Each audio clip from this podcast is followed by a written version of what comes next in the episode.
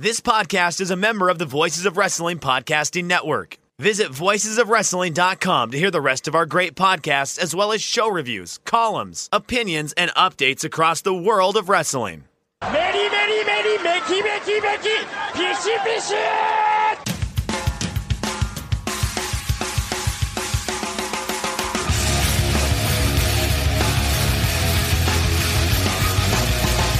are listening to the Voices of Wrestling podcast with your hosts, Joe Lanza X out and go listen to some boring podcast where they're, where they're afraid of their own shadow.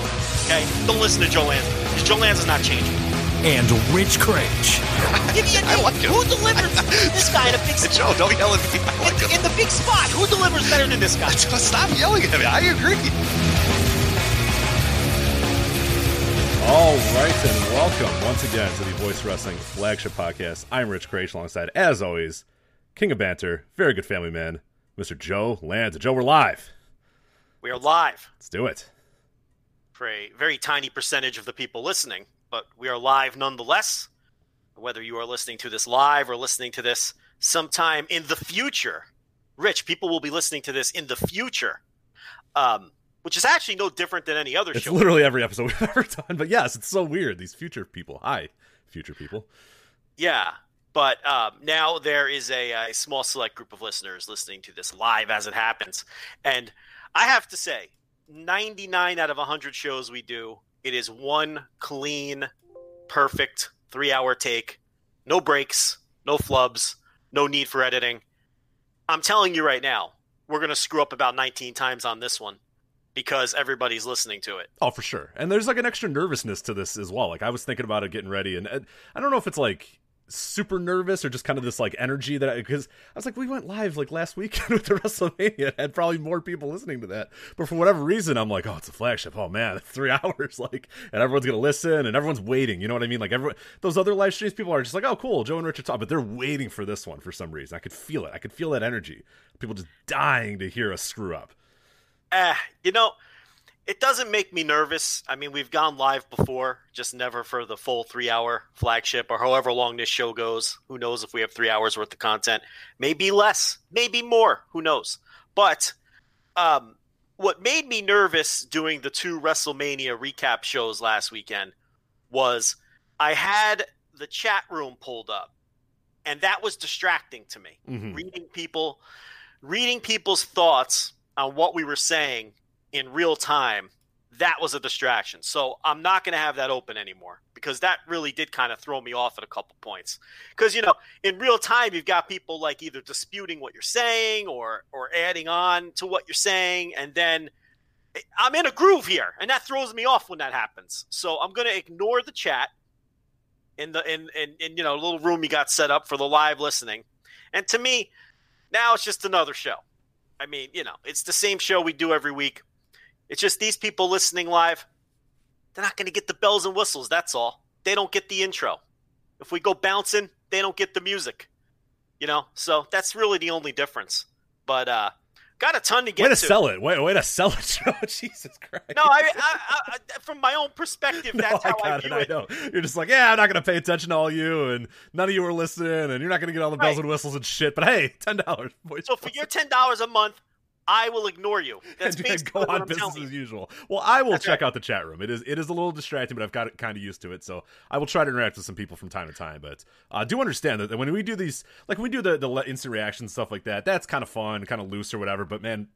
Voice of Wrestling, you know the, the flagship. We, we it's it's hyper focused, man. It's three hours of like you got to have your takes ready. So I can't be like you're saying. I can't be every minute looking at the chat room, every minute responding because I got to get ready for that take. I got to get ready for that response.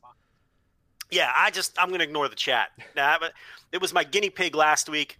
The chat was too distracting for me, so I'm to blow it off. But what this does give these people is, you know, we don't have to. It's like if you're one of these people who are bothering us on Twitter or in the Discord or bothering Rich rather every 30 seconds. Hey, when's the flagship going up? Hey, when are we to get the flagship? Now you can just listen to it when we're fucking doing it, and you don't have to harass Rich for you know uh, 24 hours straight, uh, wondering when he's going to upload the thing because uh, you don't have to wait anymore. Now you can just listen to us do it live. So, uh, got a lot to get to. WrestleMania, Fallout, and uh, and and our sort of uh, big picture thoughts on WrestleMania now that we're almost one week removed from the event. And then uh, the revival finally got what they've been asking for. They have been released by the WWE. There's some XFL news that we have to talk about that I think a lot of people may be misinterpreting. And then there's a lot of stuff to get to in Japan. Rich, this is a big Japan podcast now. We've yeah, we, we, we, only Japan. cover Big Japan. Yeah, I've watched more Big Japan in the last two weeks because they're just, I mean, of all the companies, they just kind of seem like they're just kind of doing their thing, you know, just kind of soldiering on. We'll talk about how that's not really the case moving forward, but yeah, for the last month or so, it's been like there's always Big Japan for you. You know, there's some other companies that are popping up. All Japan's got a show. We're going to talk about that. There's, you know, some Noah shows we're going to talk about. But man, Old Reliable has just been Big Japan, man. If you need some graps, Big Japan's there for you. Whatever you need them to. It's I've watched so much Big Japan over the last month, and I'm not complaining. It's been pretty good stuff. Yeah, Big Japan, uh, one of the few promotions that never really stopped their regular routine. They just kept their normal touring going with fans all of this time. Uh, that is coming to an end, though. Luckily, too, it was during the Strong Climb, so at least it was interesting shows. You know, at least it wasn't Big Japan on some just normal rank and file tour.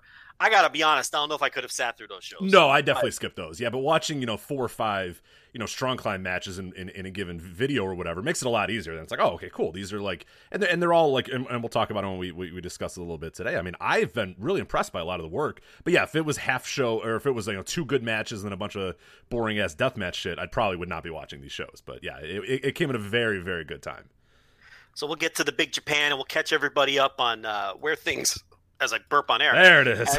I never, I would have never edited that burp anyway. Yeah, you know, I just keep it. Absolutely not. That would have been there. You know, and that's because I took a gigantic gulp of the Coke Z before we started uh, to clear out my uh, my throat. I've been coughing a lot, Rich. Oh, good, fantastic. I've been coughing a lot, Rich. I don't know. Could be the thing. You never know. But uh, we'll get to the big Japan. Catch everybody up on strong climbing. And as Rich said, there was an all Japan, no people show, which I thought was very interesting. So we will talk about the All Japan No People show with a very hyped main event. Uh, but uh, I, I, think I like the undercard better than I like oh, main yeah. event. We'll, we'll talk about so, that a little bit. But yeah. we'll get to that. The main event, the, the, main event, Edge and Orton and Gargano and Ciampa are all still going on as we're recording this show. So we'll see uh, when those end, and we can give instant reactions to every single one of those matches as they end. So a good transition then into our first topic because one thing I've learned with the uh, no people shows, empty arena shows, whatever you want to call them. Uh, shorter is better. I think I can at least settle on that opinion. Uh, the longer these things go, the more experimental these groups get, the less I enjoy it. That's sort of been a trend, whether it's the experimental WWE cinematic adventures or, you know, what they, they tried in the Noah main event couple of weeks ago that we talked about the staring contest for 32 minutes, the All Japan main event. And look, I get it. They put basically their top six guys in a main event, and you know told them to just to, to kill a full hour. And and and I get it. I get I get the idea behind all of these different attempts to to work around not having fans. But man, the stuff that I seem to have liked best has been the stuff that's been short, snug, hard hitting, get to the point. Uh, that seems to be at least my preferred uh, way of handling the no fans. Yeah, so when we talk about the All Japan show, we'll, we'll get into that a little bit. But yeah, you, you kind of told me, hey, you know, watch this All Japan show and, and, and be ready. Uh, the main event's very long. get prepared for that main event. But the undercard is really good. And I'm thinking, okay, cool. And, and I'm watching these matches, and they're going by pretty quickly. They're ending in a few minutes or whatnot. And I'm thinking, okay, that's and the, the first match happened and ended in like 10 minutes or, or, five minutes or whatever. And I'm like, okay, that's that's cool. And then the next match is like five minutes long. I'm like, all right, I, get it. And then they have like three or four matches and they all end in like five to 10 minutes, all in this short little period. And I, I, I kind of came away the same way you did as well, being like, you know what, that was pretty cool. I enjoyed that. I like that when it's kind of snappy. And that's that's if you, if anybody who listened to our instant reaction on, on night one of WrestleMania, that was our thought is like, cool they changed their style. They reduced the time that the matches went. They didn't get too full themselves. They just went in, did their work, and got out of there. Like Daniel Bryan and, and Sami Zayn was like they didn't it didn't need to go ten extra minutes. It did what it needed to do and it got out of there. And that's pretty much what the entire night one of WrestleMania was. And still, in retrospect, a week later, whatever, you know, in hindsight, I still that WrestleMania Night One I will still put up among any of the empty arena stuff I've seen so far over the last few months because I think it was just a concise show. It was a good show. It was a tight little like what three and a half hours or whatever. Every match had enough time, but not too much time. And and even like the Boneyard thing, we'll, we'll talk about again in, in a bit. Like even that didn't feel like it overstayed its welcome. Whereas WrestleMania Night Two and a lot of the other stuff I've been seeing lately, especially this NXT that we'll talk about uh, this week as well, it's it's a lot of companies are deciding, oh, how do we do this? We need to have longer matches, bigger matches, you know, lengthier stuff and, and, and, and cinematic and all this sort of stuff. And I, maybe for some people that works, but for me, I'm just liking these tight five to 10 minute matches. Get in, get out, do your stuff, have a nice, simple match, and, and, and move on. Like that stuff works for me. That worked on night one of WrestleMania for me. It worked in the All Japan. It's worked I think largely for AEW, I think they've done a pretty good job of, of, of, sort of tailoring their TV to that. Whereas, you know, WrestleMania Night 2, NXT, this All Japan main event, the Noah thing. Like, I'm not into like just sitting and watching an hour long match or an hour long segment or whatever. Like that stuff is, is starting to grind on me a little bit, and that sort of stuff is making me dislike empty arena wrestling way more than any other aspect of, of empty arena wrestling. And the small stuff, the quick matches, the hard hitting stuff, the, the passionate, that stuff's got me. That stuff's hooking me, and that stuff's making me not for you know. I don't care. I don't care if there's no fans. I watched that All Japan show and I got two matches in and I didn't even realize there were no fans. Like I, I, don't know, I was just stupid, I guess. But I'm realizing, and they're they're they're, quick, they're, they're shot well, it's they're tight, shot, it's all that sort of stuff that we'll, we'll talk about when we get there. And I was like, man, I didn't even realize there were no fans here. Whereas these long hour slogs, they just they they I don't know. I'm just not a huge fan of them, and and, and we've had a lot of them in this last last week and the last two weeks. I think it even speaks to when we were reviewing the WrestleMania matches over the weekend. And if people want the match by match reviews of the uh, of the two WrestleMania shows, you get those on the ten dollar tier behind the paywall. I think we did over three hours of total content between the two nights. So uh, if you want the front to back uh, deep dive on the WrestleMania shows, match by match uh, the way that you guys know we like to do. Uh, that's there for you. We're not going to do it again today. We can't repeat all of our same talking points. This is going to be more big picture thoughts on WrestleMania now that we're like a week removed and some of the fallout coming out of the show. Mm-hmm. But I think when we reviewed those shows, uh, what you're saying here and what and what we're talking about is all of the matches sort of feel longer when there's no fans because there were a few matches at WrestleMania where as we were reviewing them we were like ah oh, this match was so fucking long. I couldn't believe how long this match went this match went. And then you would look it up and be like Joe the match was 16 minutes. And then we were like no fucking way. That match had to be you know 28 minutes long.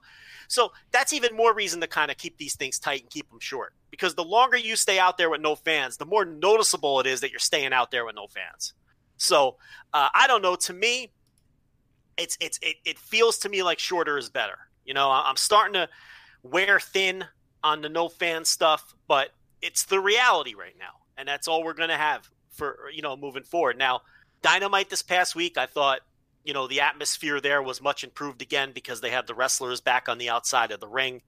The All Japan show, I thought what they did uh, was was uh, worked perfectly. I mean, they dimmed the lights number one couldn't even see the seats. Yeah, they cut everything. Yeah, you could only see the ring, which is perfect. I don't know why any nobody else has thought of that. They dimmed the lights, all tight shots with the ring, and then what they were doing as as the wrestlers were finishing their matches, those guys were going and then sitting in the seats. So then by the time the main event came around, you had like you know 20 guys. Screaming kanto kanto kanto right yeah, it was cool yeah. yet everybody else from the card is now sitting in the seats along with you know the office people and whoever else was there. So it kind of like what it did was it created a vibe where the deeper you got into the card the the rowdier the crowd was because there were simply more people in the crowd. And it kind of was like the natural escalation of a real show, right? Where the crowd might not be as amped up for the prelims as they are for the main event. So I thought the atmosphere at the All Japan show was excellent. Um, I thought AEW Dynamite has been hit or miss. You know, when they're allowed to have the, the, the wrestlers around ringside, I think it's been they've done a great job. And as we've talked about a million times, WWE, WrestleMania included, has been just the hardest to watch and the hardest to get through. I don't know what it is about the Performance Center and Full Sail that just hasn't worked. Um, you know, initially we know it was the hard camera placement and those things, but they adjusted. They copied AEW. They started doing tighter camera shots, but for whatever reason, it's just Is it because WWE is so bright? Is it all of the I don't I don't know. It's just they seem to those for me at least seem to be the hardest shows to get through. Yeah, and, and I think at WrestleMania we saw a little bit of an improvement. We talked about it the night of, is that, you know, especially night one and, and through parts of, of night two, there seemed to be a different idea and a different sort of ideology, ideology from the wrestlers as well. I don't know if that kit was top down, I don't know if the producers came up with that, but everything was a little stiffer, everything was a little harder. They were basically like, hey, yell a little bit more, be more vocal, hit a little harder, hit a little tighter, you know, make everything look a little bit better, look a little more snug because that's the way we're going to be able to get by this. And I, I think that they, in a way, have adjusted a little bit better. But there was also the, the idea too of, of, of doing it back to back days and having to sit down for seven hours of, of you know empty arena wrestling. It's just it, it's too much. It wears on you, and and that's not to say night one was a better night than night two but there were aspects of night two that were still pretty good. But even then, like halfway through, you're just like, oh man, I'm, I'm kind of over this. I'm sort of done with all this empty arena stuff, and I kind of just want to watch anything or do anything else. So that I, I think the the length of the shows you know combined in, in the two days probably played into it but i will say i, I will give wwe a little bit of credit because they have in in some ways sort of changed and altered the way that they produce the wrestling like you said the hard camera has changed um the the the the work has changed a little bit. They've tried to do a little bit more with trying to you know at least adapt to it. But then they've also in in some ways, and we'll, I guess we'll we'll talk about it maybe here right now is they've also pivoted to a lot of the okay well for our big time matches we'll go cinematic. We'll go with what we had with the boneyard match or the the one last beats match between gargano and ciampa or the uh, the firefly funhouse or whatever. They've kind of pivoted in that direction as well. Is saying hey look we can't fix some of this stuff. We can't really fake an undertaker match. We can't really fake like a big time big grudge match uh, in front of no fans. So let's go in this direction. Let's go cinematic. Let's go with this sort of stuff and you know for some people it's working for some people it's not. It, it, it's kind of a match by match case in a lot of ways where the boneyard match seemed to have worked for everybody uh, for reasons we'll kind of talk about here and, and, and, maybe sort of reflect on what we had you know our opinions were uh, last weekend as well. The funhouse varying degrees as well i think we can we could probably talk about that a little bit too. Uh, and then gargano ciampa which i know you talked about in the tv reviews at, at patreon.com uh, slash voices wrestling a little plug there but um that one seems to be universally panned. And now I do wonder if maybe WWE, like they like they want to do, like they do often, maybe is going a little too heavy into that right now and has already kind of ruined that sort of quote cinematic or that sort of feel uh, for people as well. Because we've seen now three matches in that vein, in that similar sort of vein, and each one has maybe had less, you know, for for various reasons, but each one has had less sort of praise as it's gone on. And I do wonder if they might overdo that if they if, if they continue going in that path. I think they would have done two of them anyway. I think people are off base when they say, "Oh, WWE just uh, you know they're adjusting the circumstances, so you know it, you know they're they're trying new things." I think the Boneyard match and the Bray thing would have happened whether we had this situation or not. I, I just now the third one, no, because that was just going to be a takeover match. The Gargano and uh, Tommaso Ciampa match was just going to be the main event of Takeover. It was going to be their blow off. It, it, actually, though, to be honest, they probably would have had the same exact match just with fans. Right. Oh yeah, yeah, yeah. No, and and that's that's like that's kind of my take on that match as well, and we'll we'll get to it a little bit more detail. But like, it was exactly what I expected it to be. It was just kind of hokey because it was done in the cinematic thing, and and and and yeah, that's kind of where I'm at with all this stuff. And and I guess we could talk about it when we talk about Boneyard match and and Firefly Funhouse thing or whatever. People didn't hear our takes uh, on those originally. You and I weren't really mad about them. We weren't really like annoyed about those matches. We just I think you and I are both kind of in the same wavelength, and, and and I'm still at this wavelength. Like, yeah, they're fine. They were okay. They were like fun or whatever. But like, I don't really think that they're any transcendent, like game changing. Oh my god, wrestling now always needs to be this, and this is what wrestling should be, and all the evolution of the art form and all that sort of stuff. Because that's what we were hearing this weekend, and, and I actually kind of wanted to, to, to hear what your you know your take was because we haven't talked about this since uh, WrestleMania. But do you think that people have sort of calmed down on that a little bit? It felt like in the moment like it did for deletions and all this other stuff. Like anytime one of these matches happens, in the moment it's like oh my god wrestling has changed forever. We'll never go back to wrestling matches. This is the way it needs to be forever. And then little by little it kind of goes down and goes away and it goes away. And now we're like a week later. And i feel like that's sort of calmed down a little bit. I feel like the, the, the people screaming about how this is the new this is what wrestling should always be those people have kind of been stomped down or maybe the excitement of the night of have, has kind of worn off. And now we're kind of back to being like yeah it was fun for what it was but let's not get ahead of ourselves too much. I think whenever anybody really enjoys anything, you're going to have some hyperbole in the moment. So I do think there's some of that. Um, but I do think there's still some people who genuinely feel that way and would like to see more of this stuff. And there's no way for me to make the next point without sounding condescending, without sounding like I'm an elitist, without sounding rude. Um, but I really. But I think we are all of those, though, so that's okay. That's fine. Hey, listen, most of the time I am. That is correct. we are what we are. So. But on this following point, I really don't intend it from that sort of uh, in that sort of way. I think the people who genuinely feel that way, who think that wrestling should be more of this, they just don't. They're not pro wrestling fans. You know, I, I, I think that you know what they want is something that isn't pro wrestling, and there's nothing wrong with that. You know, it, it's like like we tried to convey last weekend, but I never feel like we do a good enough job conveying. You know, you could like what you like, and if you like this stuff, that's great. But it's not. That's not what pro wrestling is. Pro wrestling is not a carefully choreographed, uh, professionally filmed B movie fight scene. That's not pro wrestling. So if you like that, that's great. If you want more of that, that's great. But you know, you're you're trying to inherently change what pro wrestling is. You want something other than pro wrestling to entertain you. Um, same thing with the Bray thing. That's not even a match. That was just it was a a a uh, a video. It was just a it was a That's vignette. package video. Yeah, it was a video. It was a video package with Bray's vision of John Cena's character arc, is what it was. Um, but it wasn't a wrestling match, and it's like again, it didn't upset me because it's the look. If if a promotion that I was emotionally invested in had presented these things, I'd be really upset, and I'd be screaming and yelling about them because if I emotionally invest in a wrestling company, that's that's sort of breaking their trust with me if they do things that are not pro wrestling that exceed the bounds of my accepted level of kayfabe, and they break that trust with me. I'm going to be annoyed, like when I was screaming and yelling about Matt Hardy, you know, and his and his disappearing act on Dynamite a few weeks ago. That bothered me, and I was annoyed by it, and I was mad online because that's not what AEW is to me. So it annoyed me. WWE can do this stuff, and it doesn't bother me because I'm not emotionally invested. I don't care what they do. Um, I keep them at arm's length.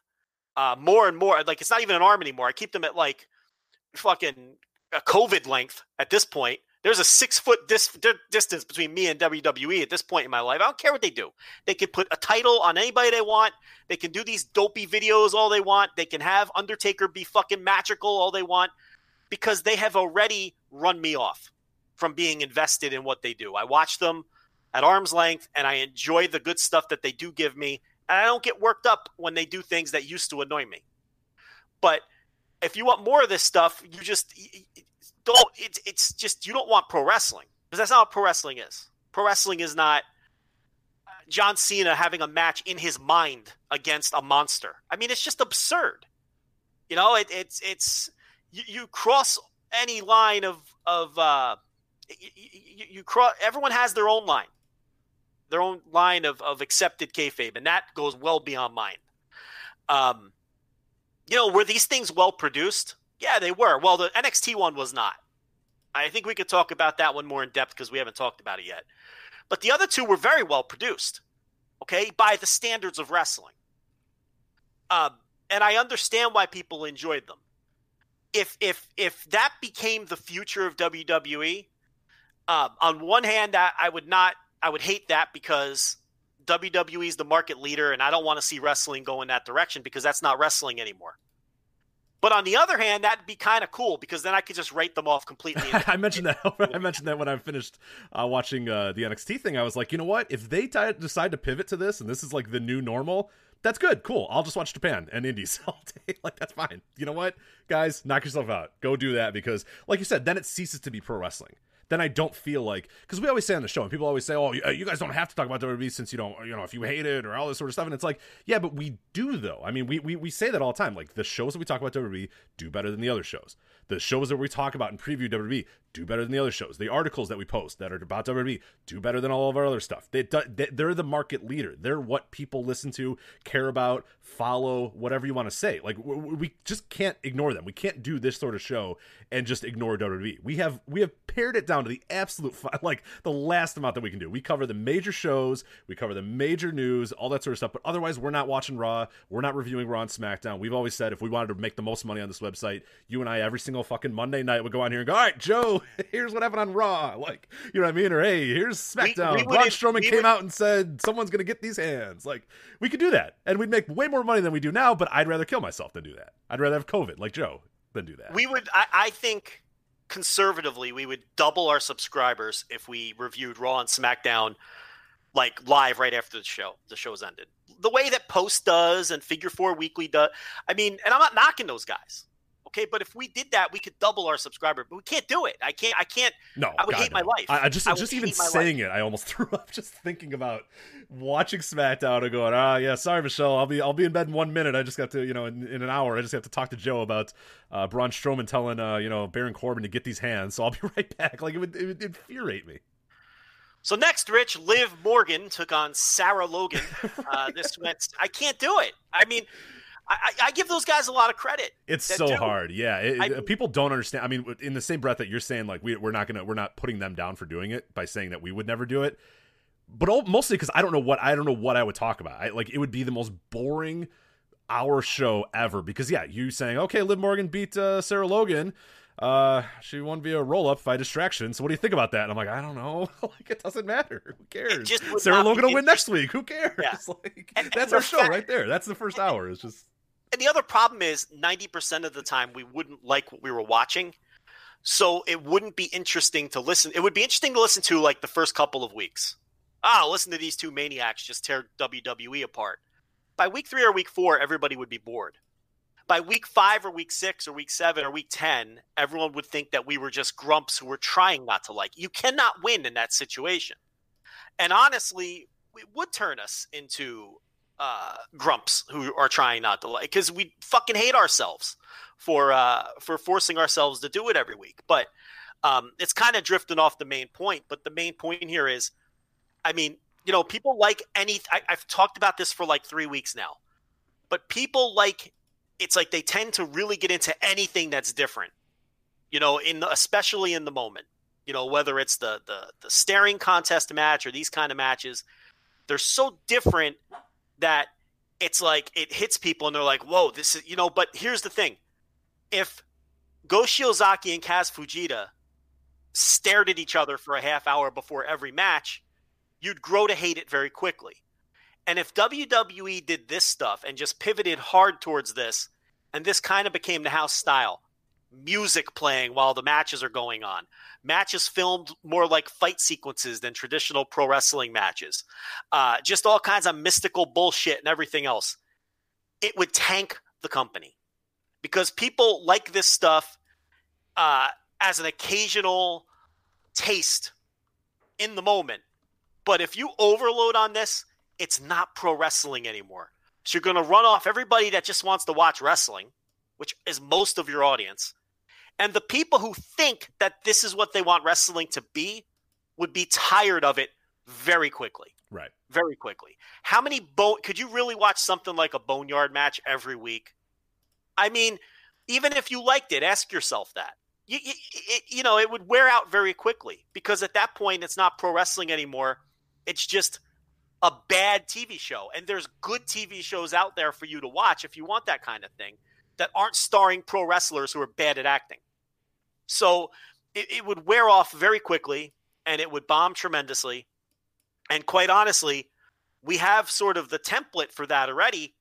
And it seems to be the answer that the people who want to argue the opposite way always give when they say, Lucha Underground did it. Lucha Underground was great. Right. But you just owned yourself because Lucha Underground failed because they tried that. And, and, and the deeper they pivoted into this kind of stuff, the less people that watched. So, and then eventually it became unsustainable and they went out of business.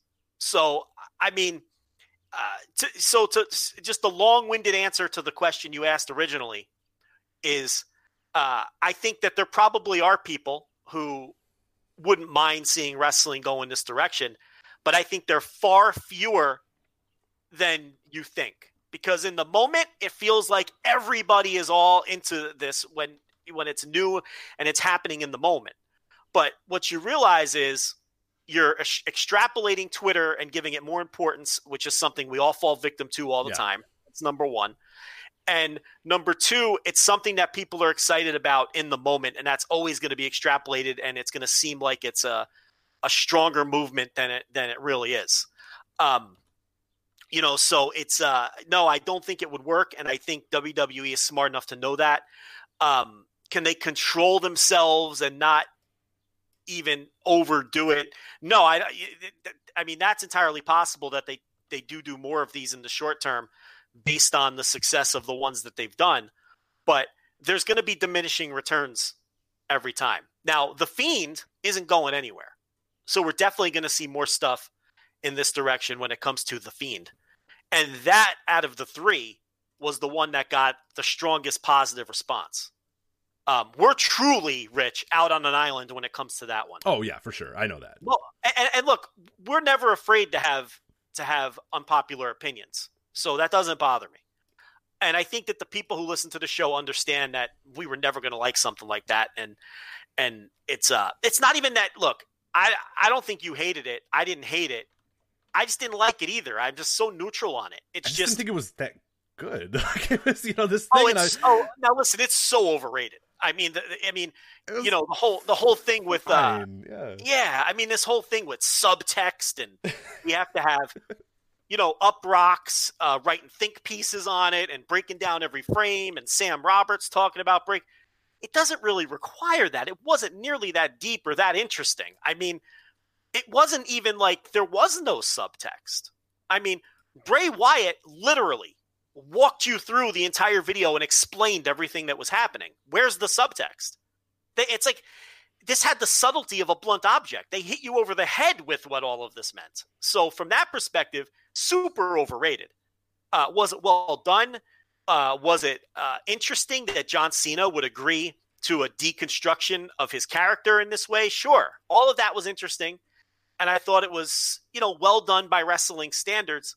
But I could live without it. I didn't need this. I mean, I think they could have had an interesting match and told the same story with true subtext. You know what I mean? If they had a real wrestling match, they could have told this story using actual subtext and it would have went over a lot of people's heads. But they chose to do it this way. This was probably the right way to go because it was a massive success. Right. So I, I can't dispute that. But you know, um, do I think it's some masterful work of art that that you know was this this was was a work of brilliance? I mean, come on, can we pump the brakes, please?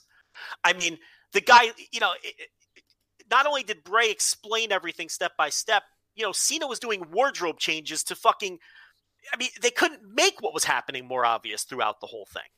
You know, and if if Cena hypothetically joining the NWO, uh, I mean, I, I mean, if you can't tie that to a hypothetical Cena heel turn, I mean, that, that's not subtext. I mean, you're an idiot if you're not picking up on these things. I mean, you have to be stupid if you didn't understand what was going on in this video.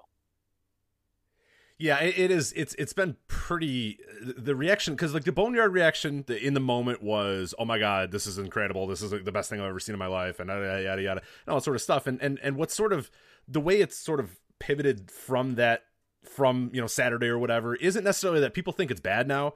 People are just understanding. Okay, yeah, it was fun. It was fun because it was really bad and it was like really campy and it was a B movie and that sort of stuff. And that I'm perfectly fine with. That that that take and that opinion and that thought or whatever. I have no problem with that because that's exactly what I thought the entire time. I thought, okay, this is kind of fun bad. I'm kind of smirking. I'm kind of laughing a little bit. That's fine to me. That that it is what it is. And if you want to say this is the best use of the Undertaker these days, hell, you might be right. That's fine. If this is what the Undertaker is going to be moving forward, I won't like it, but whatever. It's not. It doesn't intellectually like annoy me on any level anymore because knowing that people and I, and I, I sent this question out, you know, yesterday on on Twitter as well, just like, hey, tell me why this match was was important. And every single person and every single response was basically, hey, it was funny and it was kind of like campy and it was kind of like a B movie. And that's fine. That's cool with me. The Bray stuff, though, The the the the, uh, the the the boneyard match would destroy my suspension of disbelief for any other wrestling company that I pay attention to, though. Because yeah, oh no, it's shit. me- I mean, it's not good. Like I'm not saying it's good, but you're telling me that it's No, no, bullshit, and it's fun, It's bad, like- or whatever, and that's that's fine for that company. But yeah, Correct.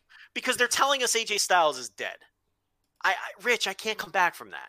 If AEW tells me one of their characters are dead, then then AEW's done to me.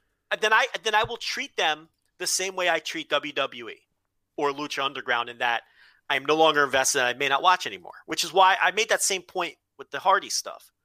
You know, and they're they're going to do a Hardy fucking deletion thing eh, in a couple of weeks, and we'll see how that goes. I might explode.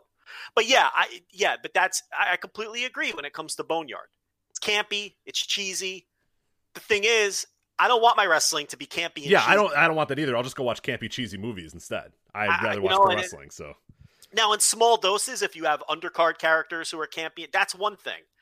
But you can't be killing off characters and stuff. Now, do I believe there's some people who really would enjoy that in their wrestling? Yes. I just think it's a very small universe of people, and I don't think they realize how small they are. You know, because again, we had the test case already. So yeah, yeah. But anyway, go ahead. But then I was going to say the, the the what I've been kind of waiting for on the on the on the Firefly Funhouse is okay. Where when's that going to sort of change? When's the tide on that going to sort of change? And Joe, it hasn't. it's just led to a bunch of people saying, "Oh, that that's you know what an incredible tale of of John Cena's career and and peeling back the curtain, but giving you know subtext and this." And I'm reading this and I'm like, "What is going on?" Like, there's a there was a ringer piece the other day, and it, it's one of these like we always we, I think we talked about it the day of uh, the Firefly Funhouse, and we said we will be right eventually. We were right about the deletion shit. We, we we're, we're gonna be right eventually because in this, I think it was the Ringer. I don't want to call out the wrong one, but I, I'm almost positive it was the Ringer.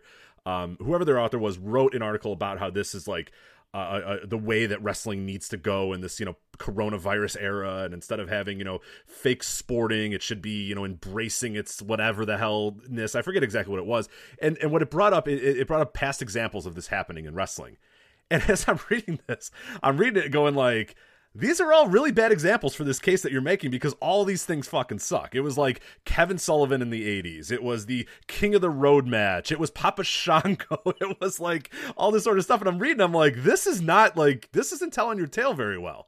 You know, the, the, the Hollywood backlot brawl was mentioned and all these ones White are, Castle of Fear. yeah, the White Castle of Fear, and I'm like, these were all unmitigated disasters. Like history Things that- laughs at these. The King of the Road match is is Yeah. a laughable part in WCW history, just absolutely ridiculous. The White Castle of Fear was just them lighting money on fucking fire for no reason whatsoever, and and it's it, even at the time it was it was it was considered stupid and, and, and annoying and and and weird, and then and now in history it's like, oh my god, can you believe that these idiots spent this much money on the White Castle of Fear and the Beach Blast and all this sort of stuff? And this article is bringing up these examples of past times when wrestling has embraced, you know, what it should be. And I'm like, if this is your examples, if this is the case that you're making, then we're going to be just all right, Joe. Because all these things were unmitigated disasters, fucking failures when they happened. And, and and yeah, people can in the in, in the week be like, oh man, that what what oh that's what wrestling needs to be, and that's what it is. And and I think you kind of mentioned a little bit as well but like you said that the people that aren't wrestling fans are maybe embracing this more the people that, that are searching for something more in the wrestling instead of just wrestling. And i think also it, it does shine a light and maybe it's to wwe's credit that they did this during wrestlemania that maybe you had a bunch of new people that would have never watched wrestling before but said ah fuck it i'll watch wrestlemania. Yeah there's nothing else going on. I'll check out wrestlemania and saw this and said oh this is fun. This is cool. This is interesting. And those people sort of led to a little bit more of this like uprising of oh this is pretty cool and it's leading to a lot of these think pieces and all that sort of stuff because those people are not wrestling fans. So to them this might be pretty cool this might be pretty fun if you didn't know that that john cena was a a, a train you know training in ovw and then came up and then slapped you know kurt angle and did ruthless aggression or whatever you might find that kind of interesting when John Cena came out in his little OVW gear, I was like, all right, here we go. It's a fucking uh, John Cena ruthless aggression thing. Like, all right, you didn't know that Dr. Thuganomics ever existed. You didn't know, like, I could get that maybe you would find this interesting, but yeah, this is like, I was just kind of left with the same thought that you had. Like, all right, cool. This is like, they're basically pointing a giant arrow and telling you, this is Dr. of Thuganomics John Cena. Oh, hey, here's OVW John Cena. Oh, here's like bright color John Cena. It's like, okay, cool. Like, you know, it's it's it's nothing. I mean, it's honestly not much different than what the the Money in the Bank thing was. If you remember with CM Punk basically saying, you know, you call yourself an underdog, you call yourself all this, but you're the New York Yankees, man. You get everything. You- Yeah. and like they already did this story. So like for anybody that was watching for a long time, it's not a new, different, or interesting story. Like they've leaned into that with John Cena for a while. So I, I'm just left with like just kind of stunned amazement that like we're still at this point where where people think this is some different, unique, interesting way to tell a wrestling story. It was a video package that I don't know. I mean, it was kind of goofy and kind of campy, but I, I don't know. I like it, it's very bizarre. You know, you're right because they've already deconstructed John Cena already in this same, very same company. I hadn't even thought of that, but they've done this already. They did it with CM Punk. You're absolutely right. You know, yeah, the, so the story was that you're this company man. You act like you're against everybody, and, and you're a company man or whatever. So then, you're, you know, you're a hypocrite, and, right? Yeah, and, and, and that's the, that was the whole story. And then you know, and and, and Cena kind of plays up that in that match because you know Cena Yeah. and, and, and Vince and, and Johnny Ace come down and they want to screw over CM Punk, and John Cena's like, no, no, no, I'm not. I'm trying to prove that I'm not a hypocrite here. I'm trying not to be a part of this. So he stops them, and he kind of in that moment has this sort of vulnerability or whatever. But hey, this is weird because all this happened in a fucking wrestling match, and it's an incredible wrestling match. More of that, please. I like this more than some. And, uh, you could tell the same yeah. story in a pro wrestling match and do it much better in this medium. Like, yeah, with real subtext. right. you know, instead of spoon feeding it to people. Um, you know, it, yeah, I, I agree, and I hadn't even thought of that. But um, you know, and most of the examples that you gave in that Ringer article, you know, didn't make money and were total bombs from that perspective too. That's the other thing, and it, it's funny because wrestling never goes in this direction. Well, I, I won't say never, but wrestling very rarely goes in this direction of trying very hard not to be wrestling, except when things are going badly. Do you notice that? Right. When wrestling is going well and things are going well, they tend not to do this shit.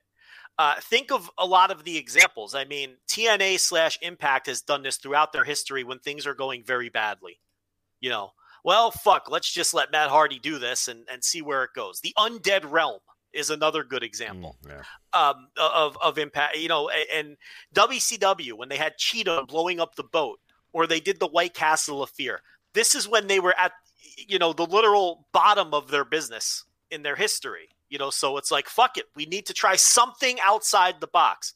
When wrestling gets desperate, they think the way to attract new fans is to not be wrestling, and it never works. The way that wrestling attracts new fans or brings back the fans that they lost is to be good at wrestling because that's what people want when they watch wrestling. You know, and you could even extend it to this example. It's like, why is The Undertaker doing boneyard matches? Because he isn't good anymore. Right, because he can't move his body anymore. it- It's almost always, in the case of wrestling, it moves in this direction when what they're doing isn't working. When when doing wrestling isn't working because they're bad at doing wrestling, then they revert to this stuff. You never see wrestling do this stuff when things are going well and and people are buying into what they're selling. You know, and, and that's an important point too. I say I say not always because I mean Memphis always did stuff like this, but Memphis was always a, a completely different animal. And a lot of that Memphis stuff fell flat. Some of it worked, but a lot of it fell flat. You know, for every Memphis gimmick that worked, there was a Tagar Lord of the Volcanoes that is a laughing stock. Right. Um, you know, and the crazier it got in Memphis, uh, you know, the less successful it tended to be, with some with some minor exceptions. Uh, and you know the, uh, I you know I, the the I don't know enough about Florida business to know whether or not Kevin Sullivan being satanic and all that was good for business or bad for business. I'm just not knowledgeable enough on that time and place. But I don't even think that went as far as some of this stuff. That was, I mean, we've had characters in wrestling that were just crazy people, you know. So I'm not even sure I agree with whoever wrote that article for The Ringer. I don't know if I would throw Kevin Sullivan into that, you know. Now, if you want to talk Dungeon of Doom, I'm very willing to throw that into there. Yeah, absolutely, Master, and they, you know, that was a whole The different. Yeti. We have the Yeti. Yeah, he had a literal fucking mummy. I mean, you know, so you know, so that's funny too. It's like it's it's wrestling doesn't do this shit unless wrestling feels like its back is against the wall. Right, yeah. Uh, Look through all the years that you mentioned. White Castle Fear and that shit, 1993. A terrible year for the wrestling business. 1995, the Dungeon of Doom, a horrendous year uh, for, for pro wrestling business. 2019 to whatever years of Impact, a terrible years for Impact Wrestling. Like, yeah, and 1998, there, you know, there there was a little, you know, bit of that, but at, at its core, it was Stone Cold Steve Austin, the pissed off employee, beating the fuck out of his boss. You know, it's which everyone can relate to, which you know, eh, you know, isn't over the top and crazy and or any of that, you know. So, and then when the Attitude Era starts losing steam, you know, Ministry of Darkness. It, it, it seems like it's always kind of like a not I not say a fallback, but these wacky ideas only come when you need to come up with wacky ideas, Right. and and most of the time, not all the time, but most of the time, they do not draw money and they do not work. So moving off of Boneyard and and uh, the Firefly Funhouse deal, this NXT match. Yeah, so Joe, okay, you got your WWE network set, uh, set up, right? We're gonna do three, two, one. We're gonna go live. Pause to talk about the symbolism as it happens. Uh, so are you oh, ready? God. Oh my God! Could you imagine? three, two, one, go! All right, here we go. you know, The drone. least Okay, Johnny and Candice are now driving up in their Hyundai, uh, whatever. I don't know what the hell the car was. You know, at least with this one, like you said earlier, it's almost universal that this fucking stunk. I don't think there's.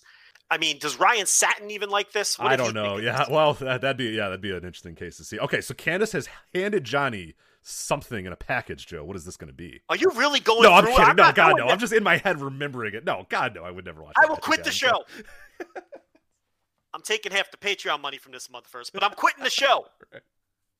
Um, yeah, I mean, this was horrendous, and and it's weird because I feel like they could have had the exact same match in the building at Takeover. At whatever, what building was this going to be in in Tampa? I don't even know. Wherever the Lightning play, I guess. Yeah, yeah. I forget what the name of that thing is, Um, but yeah, the, the whatever, the Lightning building. we'll go with that.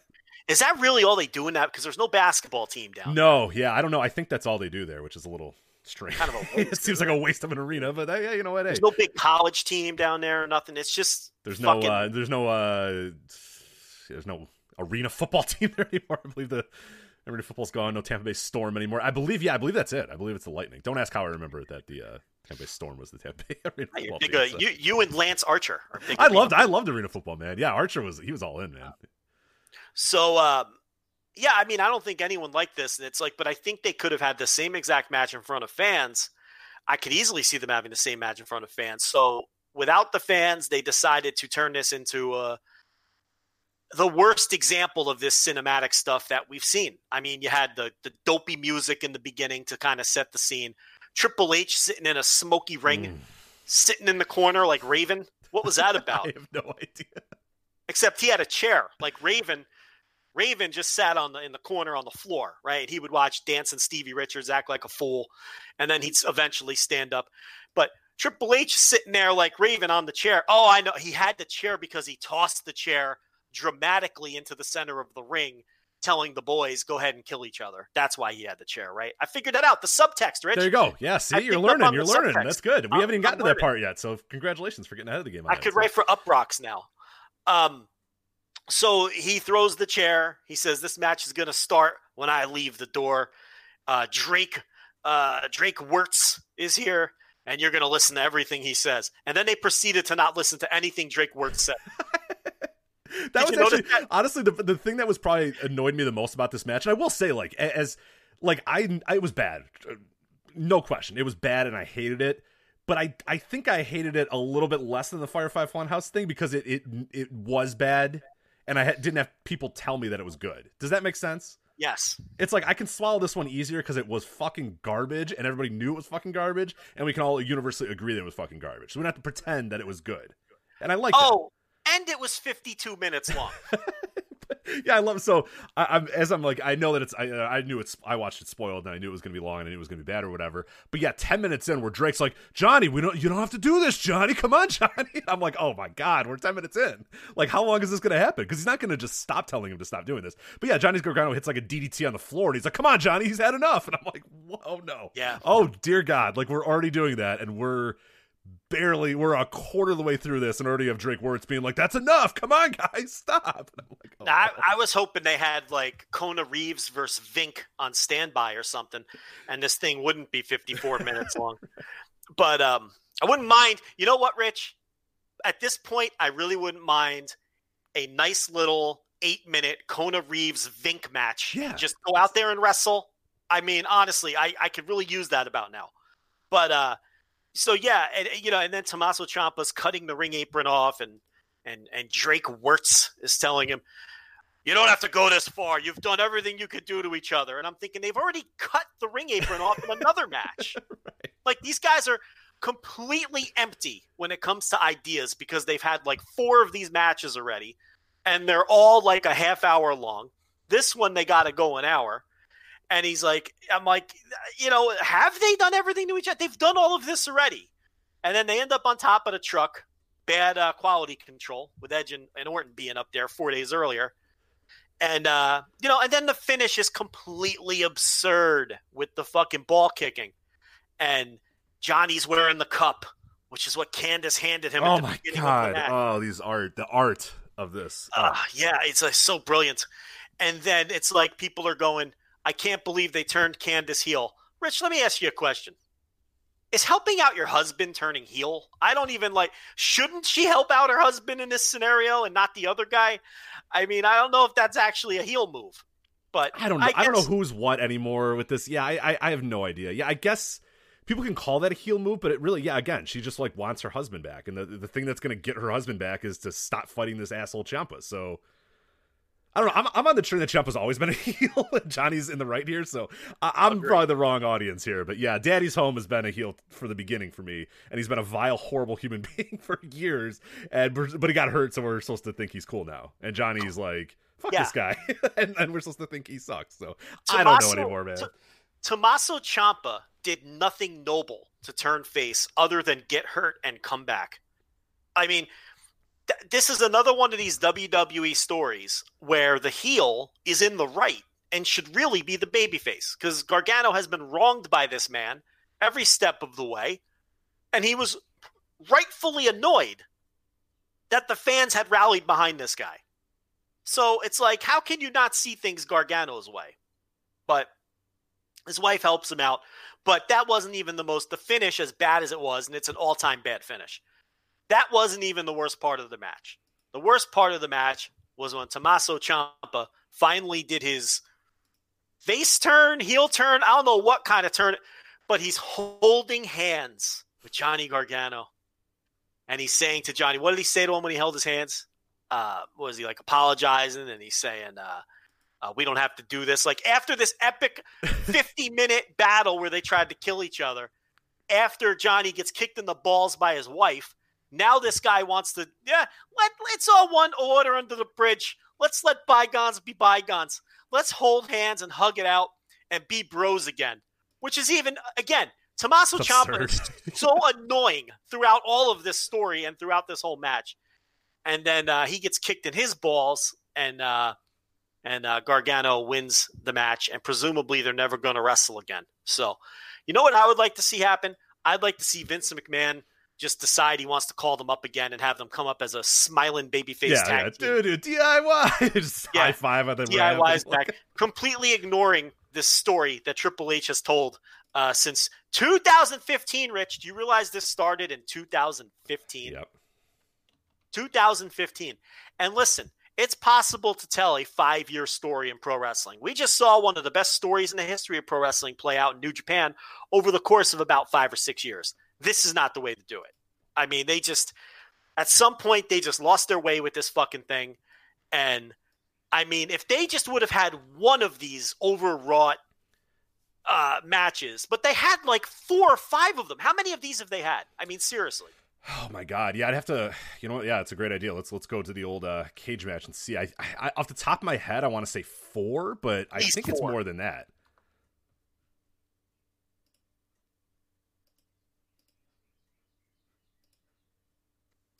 Let's see here. Uh, Joe, are you still there? I think we uh, we got our first uh, technical issue What do you here. mean? I'm right here. Oh, there you are. All right, you started talking, then you went away. So I People- didn't. People love the dead air. They love it. They Okay. love they love the long pause. Okay, so we had uh, we're, the cruiserweight classic. That one doesn't count because that was a good match. Uh, it was ten minutes and forty seven seconds. Weird how that no one good. nobody had turned yet. That No, was a uh, baby face battle. That yeah, that one doesn't count. Right. So, oh my god, yeah, I saw their face turn live, and I'm trying to think of all the things that have happened in my life uh, since the the Tommaso Ciampa turn. So, uh, unsanctioned in New Orleans, Gargano defeats Ciampa 37 minutes. So you got that. Um, Takeover Chicago 2. I did not go to that live, but Tommaso Ciampa defeats Johnny Gargano in 35 minutes and 29 seconds. Uh, Takeover 4. Uh, Takeover Brooklyn 4. Uh, Ciampa defeats Gargano in 33 minutes, and now the empty arena. So it was one, two, three, four. Uh, technically four. Yeah, so I was right on the money there with four so far. So and almost three hours worth of in ring Yeah. between the four matches. And the problem is, like we said, all four matches were exactly the same. You know, yeah, when I saw him pulling up the ring again, I was like, guys, come on, man, you've done this. Like we need. Let's you know if you're gonna do this shit, like you gotta. I hate to say it because I don't want these guys to like kill themselves out there, but like if you're gonna keep doing these sort of dramatic, uh, mellow, like then you have to save this. You can't go, oh, we're gonna tear up the ring again. Uh, We already did that. We already saw it. To, we already saw it to Tommaso Ciampa, DDT, Gargano in the floorboards. We saw that already. Like you can't do that again and make it. Oh my God, Drake Wuertz is like, oh come on, you can't do this. you can't do this. Forget forget the individual spots. You can't just have this super emotional uh, you know, fucking emotion fest four times. You have it once. You know, you have other matches to build to the big emotional climax of the story. They had big emotional climaxes four times. Right.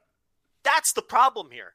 You can't expect people and and and each one of these matches lost more and more people along the way. A lot of people hated the first one. I think we kind of liked it. By the second one, we were kind of starting to check out, but by the third one, more people started to check out. Yeah, and I like it. I mean, Johnny Gargano is one of my favorite wrestlers of all time. So I'm not here to. I'm not. We're, we're not that show that's like Johnny Gargano. Su-. I mean, you're going to listen to a lot of shows and they're going to tell you Johnny Gargano sucks because they think he sucks or whatever. I don't think Johnny Gargano sucks. I love Johnny Gargano. This shit sucks though. All of this sucks. Yeah, exactly. And now by the fourth one, everybody universally hates it. And and everyone acknowledges that the story just dragged on way too fucking long. And yeah, I mean, one guy got hurt in the middle of it all, but it's still, you know, even outside of that, it dragged on just way too long. And it's just they ran out of ideas. And, um, you know, does anyone really think it's over? That's the other thing. How can it just end here? I mean, doesn't Tommaso Ciampa now get told he can't have another match until he finally convinces William Regal or whoever else to give him another match? I think that's where we're going. I do. How can you end it like this? With him get with him losing in that fashion. I don't even want to think about it. yeah, who cares? But- who knows? They won't even follow up. They'll just. That's what you know what? Per- yeah. Who fucking cares is the best way to look. It fucking sucked. It was terrible. So uh, that's WWE uh, Cinematic Adventure Hour. Um, some big picture thoughts about WrestleMania now. So I want to start here because this is interesting. Edge defeats Randy Orton in 37 minutes. Oh, it finally hor- ended. That's cool. It ended. It did end. It ended while we uh, were recording the show here today. In a horrendous match. Um, Edge seems to be a little mad online about this. Oh, he is. I mean, he's not admitting he's trying to play the old "I'm not mad," but he's mad. Um, I'm not mad, but here, let me go for an entire five Right. minutes telling you why I'm not mad. now, look, I, I I feel for him. I do because um, did you watch the doc? Uh, I have I've watched a little bit of it, and the part I've seen has been pretty good. I want to watch the entire thing, but yeah, I, I've heard it's fantastic. So he's a likable guy and he's easy to root for and all that. And he comes back from this, uh, you know, double neck, triple neck fusion surgery or whatever the fuck it was. And the thing happens. And it totally derails this, this, you know, this, this great program he's got going with Randy Orton because now there's no fans.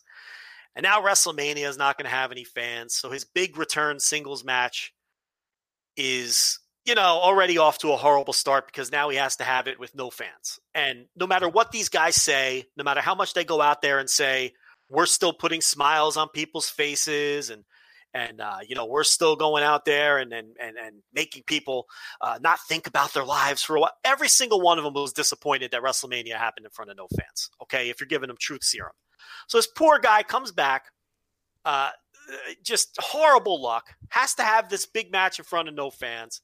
Then he goes out there, and the match is, I mean, I won't want to say universally panned, but most people hated this fucking match. And I feel bad for him because he did go out there and work hard, and they did bust their ass, and the work was good and all of that. We talked about this when we reviewed the match behind the paywall, but it's just too long and too repetitive, and it just didn't work. And whether it would have worked in front of fans or not, who knows? I don't think it would have. I think it would have lost the crowd because it was too long and too boring and too repetitive. But at the end of the day, I feel bad for Edge because this is not how he this is his big return and it is a great story and this is not how he could have envisioned it. And then everybody is shitting on his match. So Do I blame him for being a little defensive? I don't. I kind of just feel bad for the guy. Randy Orton, Randy Orton probably doesn't give a shit. Randy Orton cashes his checks and bangs his wife. And, you know, you could tell that he just doesn't take these sort of things to heart the way that other people do. But Edge, I feel bad for him. I really do. And, um, you know, him saying that Bret Hart called him personally and told him it was a great match because it looked real and all that. I believe that Bret Hart liked the match. I have no doubt in my mind that Oh, Bret Hart. sure. Yeah. That's a Bret Hart match right there. You know, and and if and if that's enough to to make Edge happy, but you can tell that he's annoyed that the match got some negative reviews. And and I and I, I'm not dunking on the guy. I, I feel bad for him. I have some sympathy for him with all this. Yeah, it, it, it's a it's a terrible situation. I mean, the, the problem though is is he called out. He's specific when, when you're saying when, he, when he's mad online. If, if for people that didn't see it, he was on Corey Graves' bullshit podcast, whatever the hell the thing is called. I don't really care. Um, but he was he was mad that people were were criticizing the length of the match, and I get why you'd be upset about that. But he's he's trying to say, well, ah, it's during a pandemic. I mean, what else do you people have to do? And it's like, I, okay, I get that, but you Can we stop saying that? right, like. Okay, just because it's a pandemic, it, it's not. You're not immune to criticism if you're putting out bad art. right, exactly. If someone puts out a shitty album during the pandemic, we're allowed to say the album is shitty. If you have a shitty, boring wrestling match, I'm allowed to say your wrestling match stinks. If the next episode of my favorite TV show misses the mark, I'm allowed to fucking complain about it. So I'm so sick of using that as like the shield of criticism. Okay, we're all in the same boat here, and the match fucking stunk. But go ahead, Rich. I'm sorry. No, but, for I mean, yeah, no, that, that's and and like that's the part that gets me is like, yeah, I feel for Edge, I feel bad, and all that sort of stuff. But bro, there's like a difference. I mean, there, between the gap of five minutes and forty five minutes or whatever, there's somewhere in between there that this match could have been. I don't think anybody would have said if this match was 18 minutes of these guys brawling and then getting in the ring and doing all. I don't think anybody's criticizing it.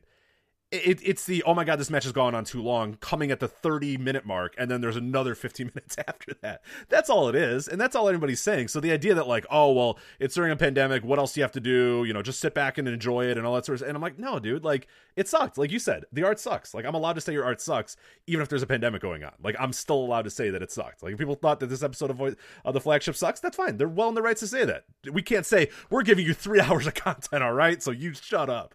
Like no if it sucked it sucks. Like it's fine. We, we get it but that's where i kind of maybe lost a little bit of sympathy from him just a little bit because yeah his idea that like well what else do you have to do? Is, is just not working. That's sort of been the attitude i think a lot of people have sort of had initially with, with wrestling in general, and, and, and we've talked about a little bit. We talked about a few weeks ago, and we, we I think even last week we touched on a little bit. But I think WWE and, and, and maybe wrestlers, maybe all these people are kind of getting a wake up call that that fans aren't just dying to see anything in this. You know, they people truly want they they still want good art. They still want to be entertained. They still want stuff that's good the idea that we'll just sh- just show up and people are going to be there in droves and everyone's going to love everything you do because they're just so desperate for something for new first run content or whatever. Like that's not the way it's gone. The ratings have not reflected that either the, the, the, the general perception of, of these empty arena shows have not shown that either. So I think a lot of the fans and a lot of the companies and a lot of things are getting a wake up call that just just existing during a pandemic is not nearly enough. Like people also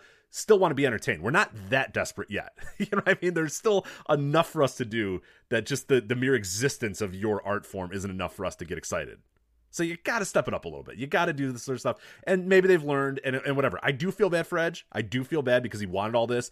But again, there's somewhere that match would have sucked if there was a crowd waiting in the arena for them as well. You know? Yeah, I, I if there was I, if there was eighty thousand people cheering, it would have still fucking stunk.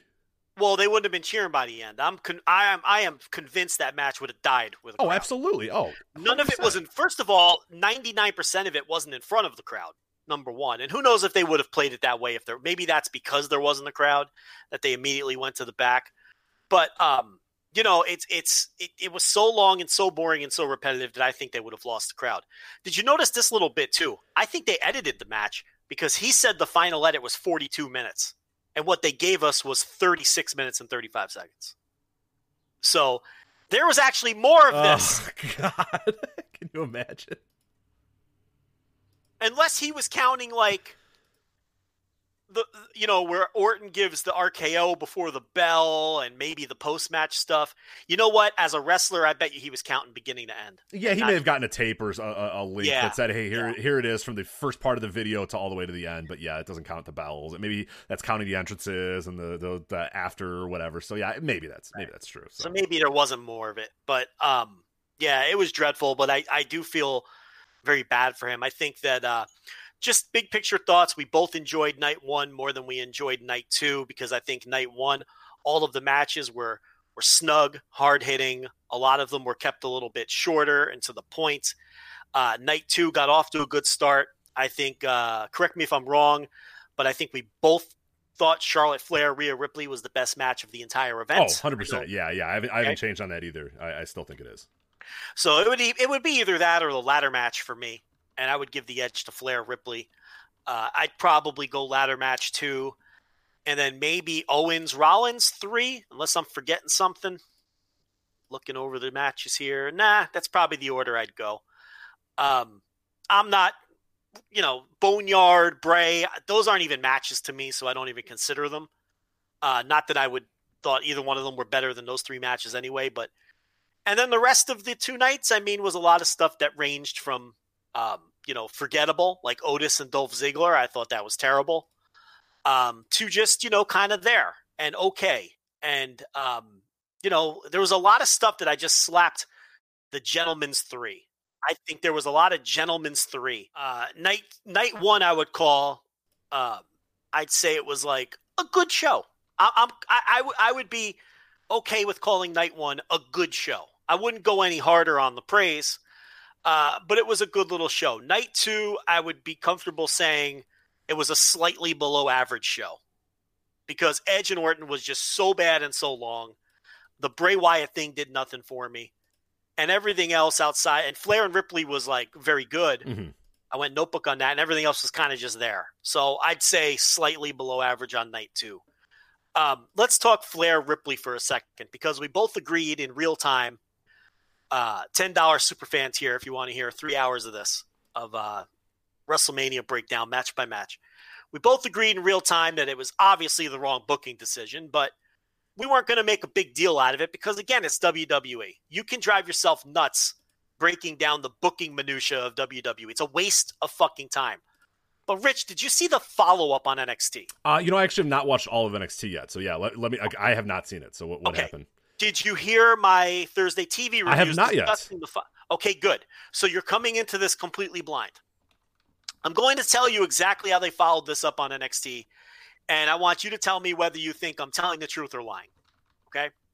Here's how they did it. So I okay. So I need to decipher if this is true or false. Which you're Yeah, saying. you got to tell me whether I'm bullshitting you or not. so you're gonna give me a line and then tell me is that true or is that false? Yeah, all the way through. Okay. All right. Cool. Go ahead. So, So a little game here. us- Little, little game here. All right. Eh, not much of a game, but okay. So Make it a game. I need something, Joe. I need games. I need to play stuff. Like I've, I, I, I bought a basketball hoop just so I could play basketball in my, my driveway. I'm dying for a game here, so let's go. so we both agree that Ripley should have beat Charlotte, right? Absolutely, yes. So True. Charlotte beat her. True. True. ding, ding, So- ding. All right. Charlotte beat. So Charlotte beats her. Not only beats her, but beats her clean in the middle. Not only beats her clean in the middle, but submits her. Yes. Like yeah. Right. They don't even have Rhea Ripley like pass out to the pain or refuse to tap or the referee stops it, much to Rhea's chagrin. You know, there's ways to get around that without having her tap out, right? But they they didn't choose to do that. They chose to have Rhea Ripley tap and give up against Charlotte Flair, which to me was mistake number one. They show Charlotte Flair's post match interview on NXT this week. And she's there with one of the interview robots. I don't remember which one it is. And honestly, as we've discussed, it does not fucking matter. So she's Kayla there with- Braxton. We'll go Kayla Braxton. There it is. Sure, sure, it was Kayla Braxton. It was Dasha fucking. No, Fuentes. she's not there anymore. Dasha Fuentes isn't there anymore. She's, uh, she's she? in AEW now. AEW. Oh, she's the one that went to. So see, they don't fucking matter. It doesn't really make a difference. Cathy Kelley's making uh, cooking videos or some shit. Um, Better- Jojo Offerman is is having Bray Wyatt's children, and, Right. and uh, yeah, Kayla Braxton and uh, Charly Caruso are still hanging around. So All right, it was one of those two. So they're interviewing Charlotte Flair, and Charlotte basically just gives Rhea the big blow off.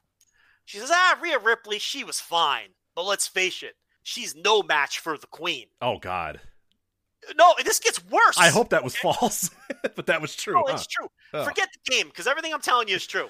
So the game's out the window. Oh, damn it! All the, right, the bit didn't work the way I thought it would. So, the that's fine. Just go. Yeah, go ahead. so so Charlotte basically buries her again in the post-match interview, which is okay for a heel to do, I guess.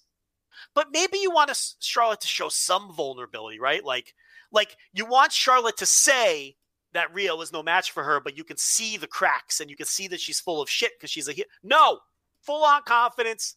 She's not very good. I took care of her like nothing. That's that.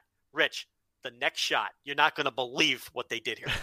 I'm going to piss you off because you're a big Ripley fan. She's curled up in a ball on the ground, rocking back and forth like mankind in 1996. What? Okay.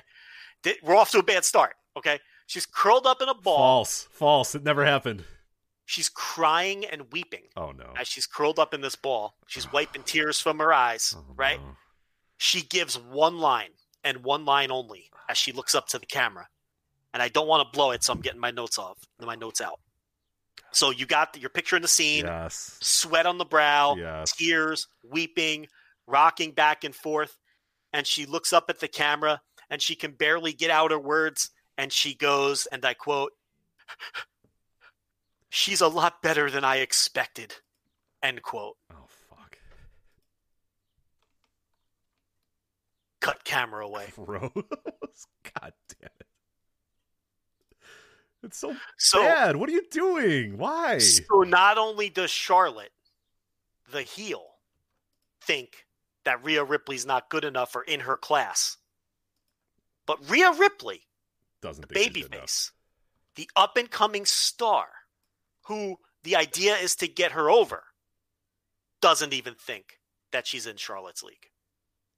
Is that just mind blowing in its fucking obtuseness or not? I I mean, why would what would possess them to do that?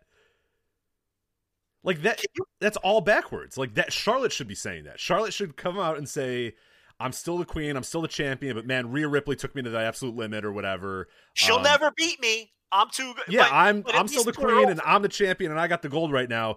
But credit to her, she brought me to the absolute edge. But she's not good better than me, and she never will be better than me. And Rhea Right. Ripley comes out there and goes, "Don't forget, I took you to the limit, and the next time we fight, I'm gonna I'm gonna beat you and I'm gonna win that title from you."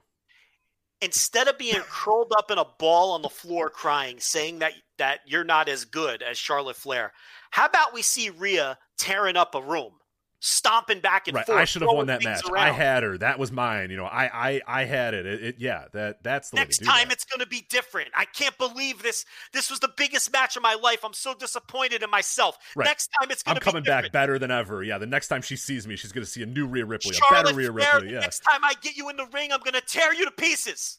Where's that? No, curled up in a ball, rocking back and forth, crying. She's better than I expected. I couldn't believe what I was watching. and that's the babyface, right? That's the babyface. Okay, got it. That's the babyface. That should be Charlotte after Rhea beats her. You know, it's like, ah, God. You know, you can make an argument that Charlotte could have won the match, but you could have handled it in a way where everybody wins. Right, like we just said right there, where where where out. Yeah, where Rhea maybe is getting real close to the ropes, and Charlotte pulls her away from the ropes, and she has no choice but to tap out for the better. She can't let her knee, you know, if I stay in this hold too long, the knee's going to be ravaged or whatever. So fuck it, I'll tap out, and then she comes out the next night and says, you know. I, you, you beat me by an inch. If I had gotten the ropes, you wouldn't have beat me, or da da da, anything like that. And and and you know, you know, I, I tapped out for the betterment of my the rest of my career. But yeah, the next time you see me, the next time we fight, I'm gonna be back. I'm gonna be better than ever, and I'm gonna beat your ass. I'm gonna win that title. Why would I ever rally around Rhea Ripley now? She's just right. She's a geek, yeah. Yeah. Oh God, I'm not gonna watch it. I'm gonna act like that never happened and just keep going. so we compound on the horrible finish. Especially her. You know what I mean? like? Uh, not not like if that's Candice LeRae cutting that promo, that's kind of You Candice's character. All, You're right. perpetual You know what? underdog, like plucky Head on. underdog, like It almost works if it's her. You're if right. it's a six three fucking brick shit house. Rhea Ripley, this star on the rise that looks like a million bucks or whatever. I don't want her with the tattoos and the fucking leather sitting in a corner crying. yeah. The fuck? It's horrible. you can make it. Yeah, you're almost. You're right. It almost works. It'd still be bad, It's but still it terrible, but yeah, Candice it works. You like you know the Kairi Sane or whatever it could work. Bayley, you know those sort of characters would absolutely work. Tegan Nox, you could put a Tegan Nox. Yeah, yeah, yeah. Oh, she's yeah, she's great at crying. So You know, it, it's like, oh, geez, that's a low blow. My no, God, I'm just saying. No, I'm I'm not being mean. Like I think she's good at it. Those tears were real, my friend. I know she's. I know she's good at.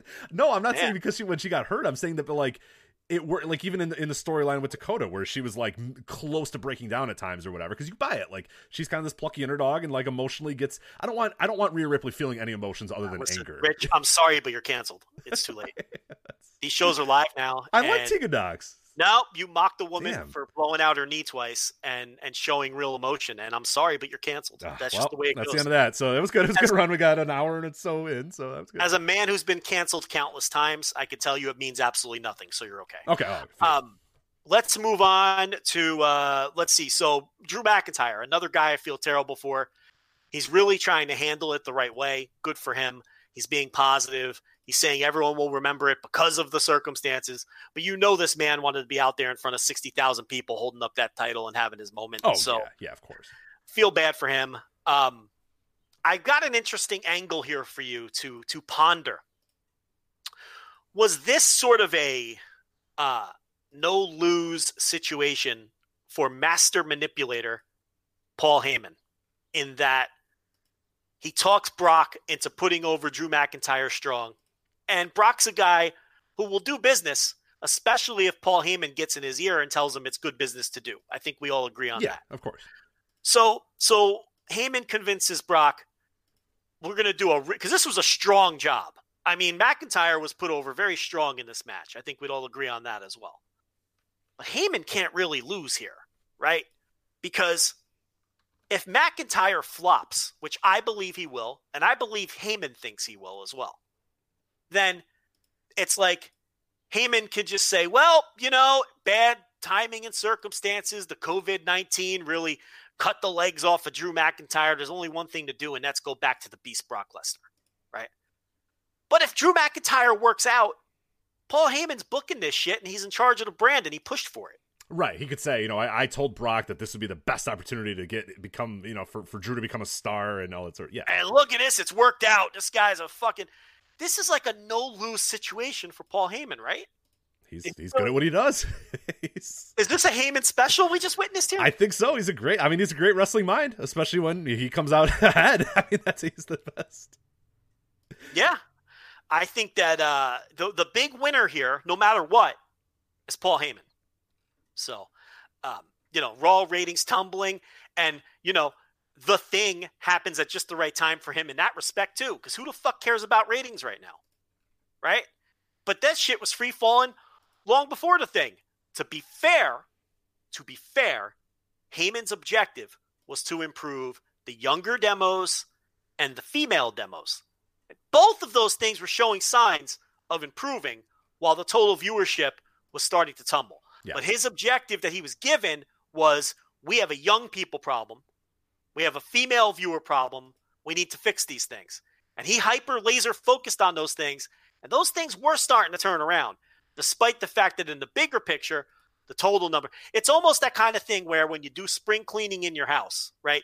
You kind of have to make a bigger mess to clean, right? You ever clean a room and you have to make it a bigger mess oh, before Oh, you got to tear, you got to tear it down to build it back up for sure. and that's almost kind of what we were seeing, but now with the thing, that's all thrown out. But in this scenario, it's like Paul Heyman can't lose because I mean he picked he picked McIntyre, but if McIntyre doesn't work out, you know he could just blame the thing, and uh, you know they just go right back to Brock. And he probably told Brock the same thing. He's like probably telling Brock, look, man, just be patient. Yeah, You know, go go to your farm, throw up some, you know, chase some elk or whatever the fuck you do in your free time, and, and we'll call you back. Yeah, you'll you'll you'll, you'll get another job. chase an elk. So uh, Braun Strowman, who wasn't even booked for the show, comes out of the show as the Universal Champion. None of this matters, obviously, um, but I think that's interesting. Like he wasn't even booked for the show. Roman was booked for the show. Now let me ask you this: Do you think, Rich Kraetsch, that there's a chance that Vince McMahon thinks that Roman Reigns is a pussy for not coming to WrestleMania. Remember, they made that last ditch effort to try to get him there. Mm-hmm. Do you think he thinks Roman is some kind of like you know, pussy for not showing up for the show? And do you think this is going to like change his mindset on Roman? Um, right now it's hard to say, but I would not be surprised if it was true. And I think because Vince is a guy we've heard from everybody that's ever worked with him, and every that that like when you're in his, it's very hard to get in his good graces. But when you're in his good graces, it takes a lot to not be in his good graces. But the second you're not in his good graces anymore, you're fucking dead to him. I mean, Drew McIntyre is a great example of that. Drew McIntyre was like a guy that he saw and said, "Ha." They talk about it in the in the, the Drew McIntyre twenty four seven or whatever the hell that thing was, where Vince fucking loved this dude. We heard about it at the time. We knew about it at the time that Vince was I fell in love with this guy and said, "This is our next guy. This guy's it." And he wanted like hell for this guy to be the biggest star in his company. And when he didn't do it, when he wasn't able to kind of achieve that level for him, Vince fucking he was done with him and go throw him off and you're done. And I'm not saying that that's happened with Roman. I don't know quite yet. I have no idea. But given past history, given sort of what we've seen from Vince, I you bring up a very good point.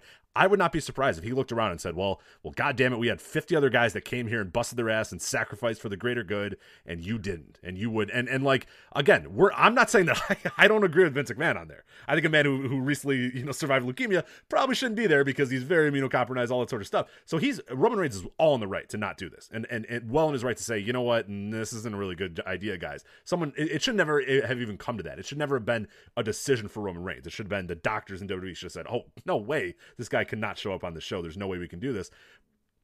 So that's what I'm. I'm not taking Vince's side here, but you bring up a very interesting point, and I cannot wait to see what the follow up is. And really, I mean, it's going to become a time where, where Reigns might be out of sight, out of mind for a while here.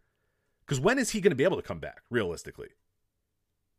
I mean, until yeah. until we're we're back to normal, you really can't justify having Roman Reigns on your show in any way, shape, or form, other than a pre-tape that he does in his own house. Like he needs to not be around there. He needs to be nowhere near anything right now, given given what he went through over the last year, or whatever. So he might become an out of sight, out of mind type guy, where Vince might just say, you know what, fuck it. This this is a guy who we, have suspended before for for PEDs. We've suspended him for this.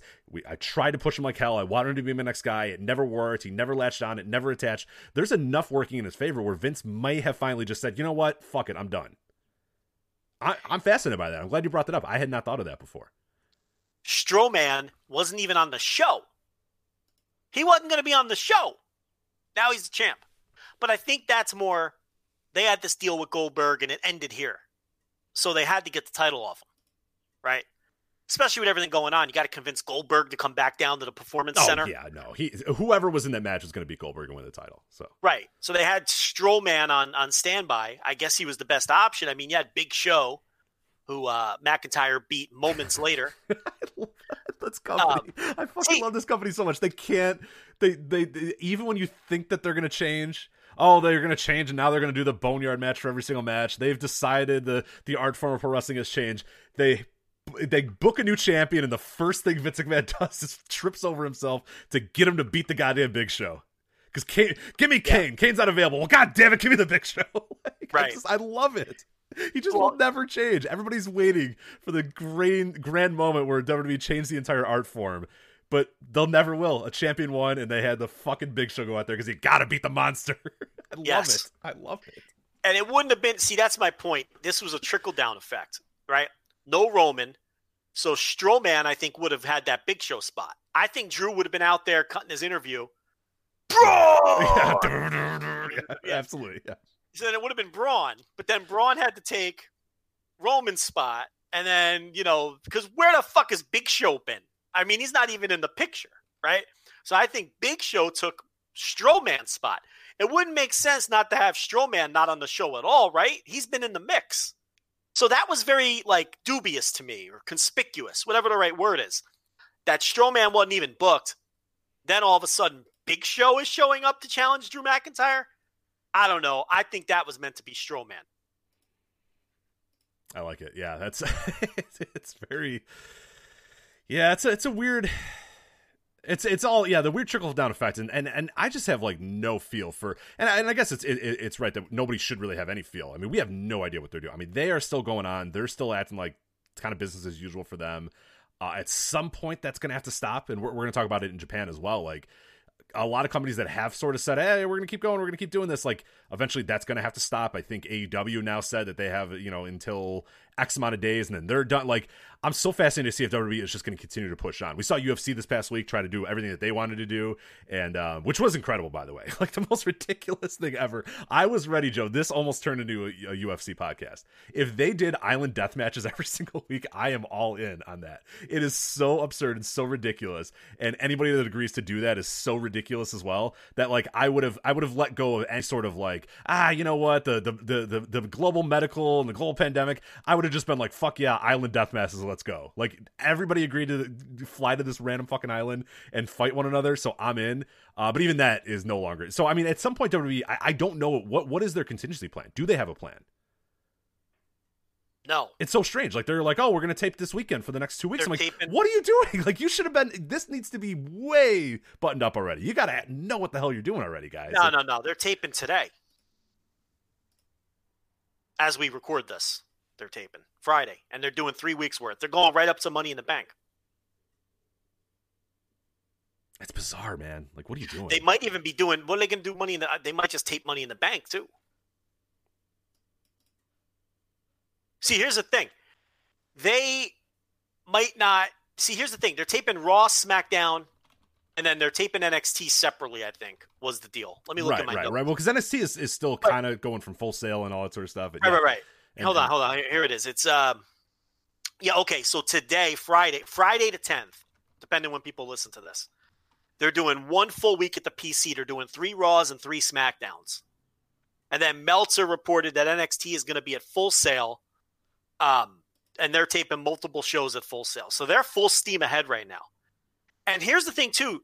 They keep doing 205 live too. They keep doing 205 live. They keep taping. I don't know if they're doing main event. That I can't. Um, I haven't seen I haven't seen words uh, tweeting out about the A show lately, so I'm not sure. I don't know what's going on with the A show. now, here's what's interesting. NXT UK. This week they did a um, The rise Uh, of NXT UK. yeah. They just did a, a highlight show right to buy themselves some time, but they've only got six matches left in the can, which gives them like two. That's like two shows. Right. So, do you think they're going to try to piece together an NXT UK this week? Some kind of taping for NXT UK. And just do like Pete Dunne versus a jobber over and over and over. Right. Is he even in Florida? Um. No, I don't don't, think think, he he is. is. No, I think he's still in in in, in the UK. Weirdly. So NXT UK for the next six months is going to be Kassius Ohno versus like Isaiah Swerve Scott, just over and over. Um, so, so I don't know what they're going to do about that. Uh, but yeah. So no, they're not stopping, and they fly enough under the radar. See, UFC got told. See, ESPN and UFC's overlords stepped in. Their broadcast overlords stepped in and said, "Look." you're not taking us down with you. So we're not going to air your pay per view. And then he had to back down and, and, right. and not do the show because it became too big of a news story. You know, even though it's on tribal land, the state of California was annoyed and ESPN and Disney didn't want to go down with that ship. There's no ship for, for Vince to take down with him.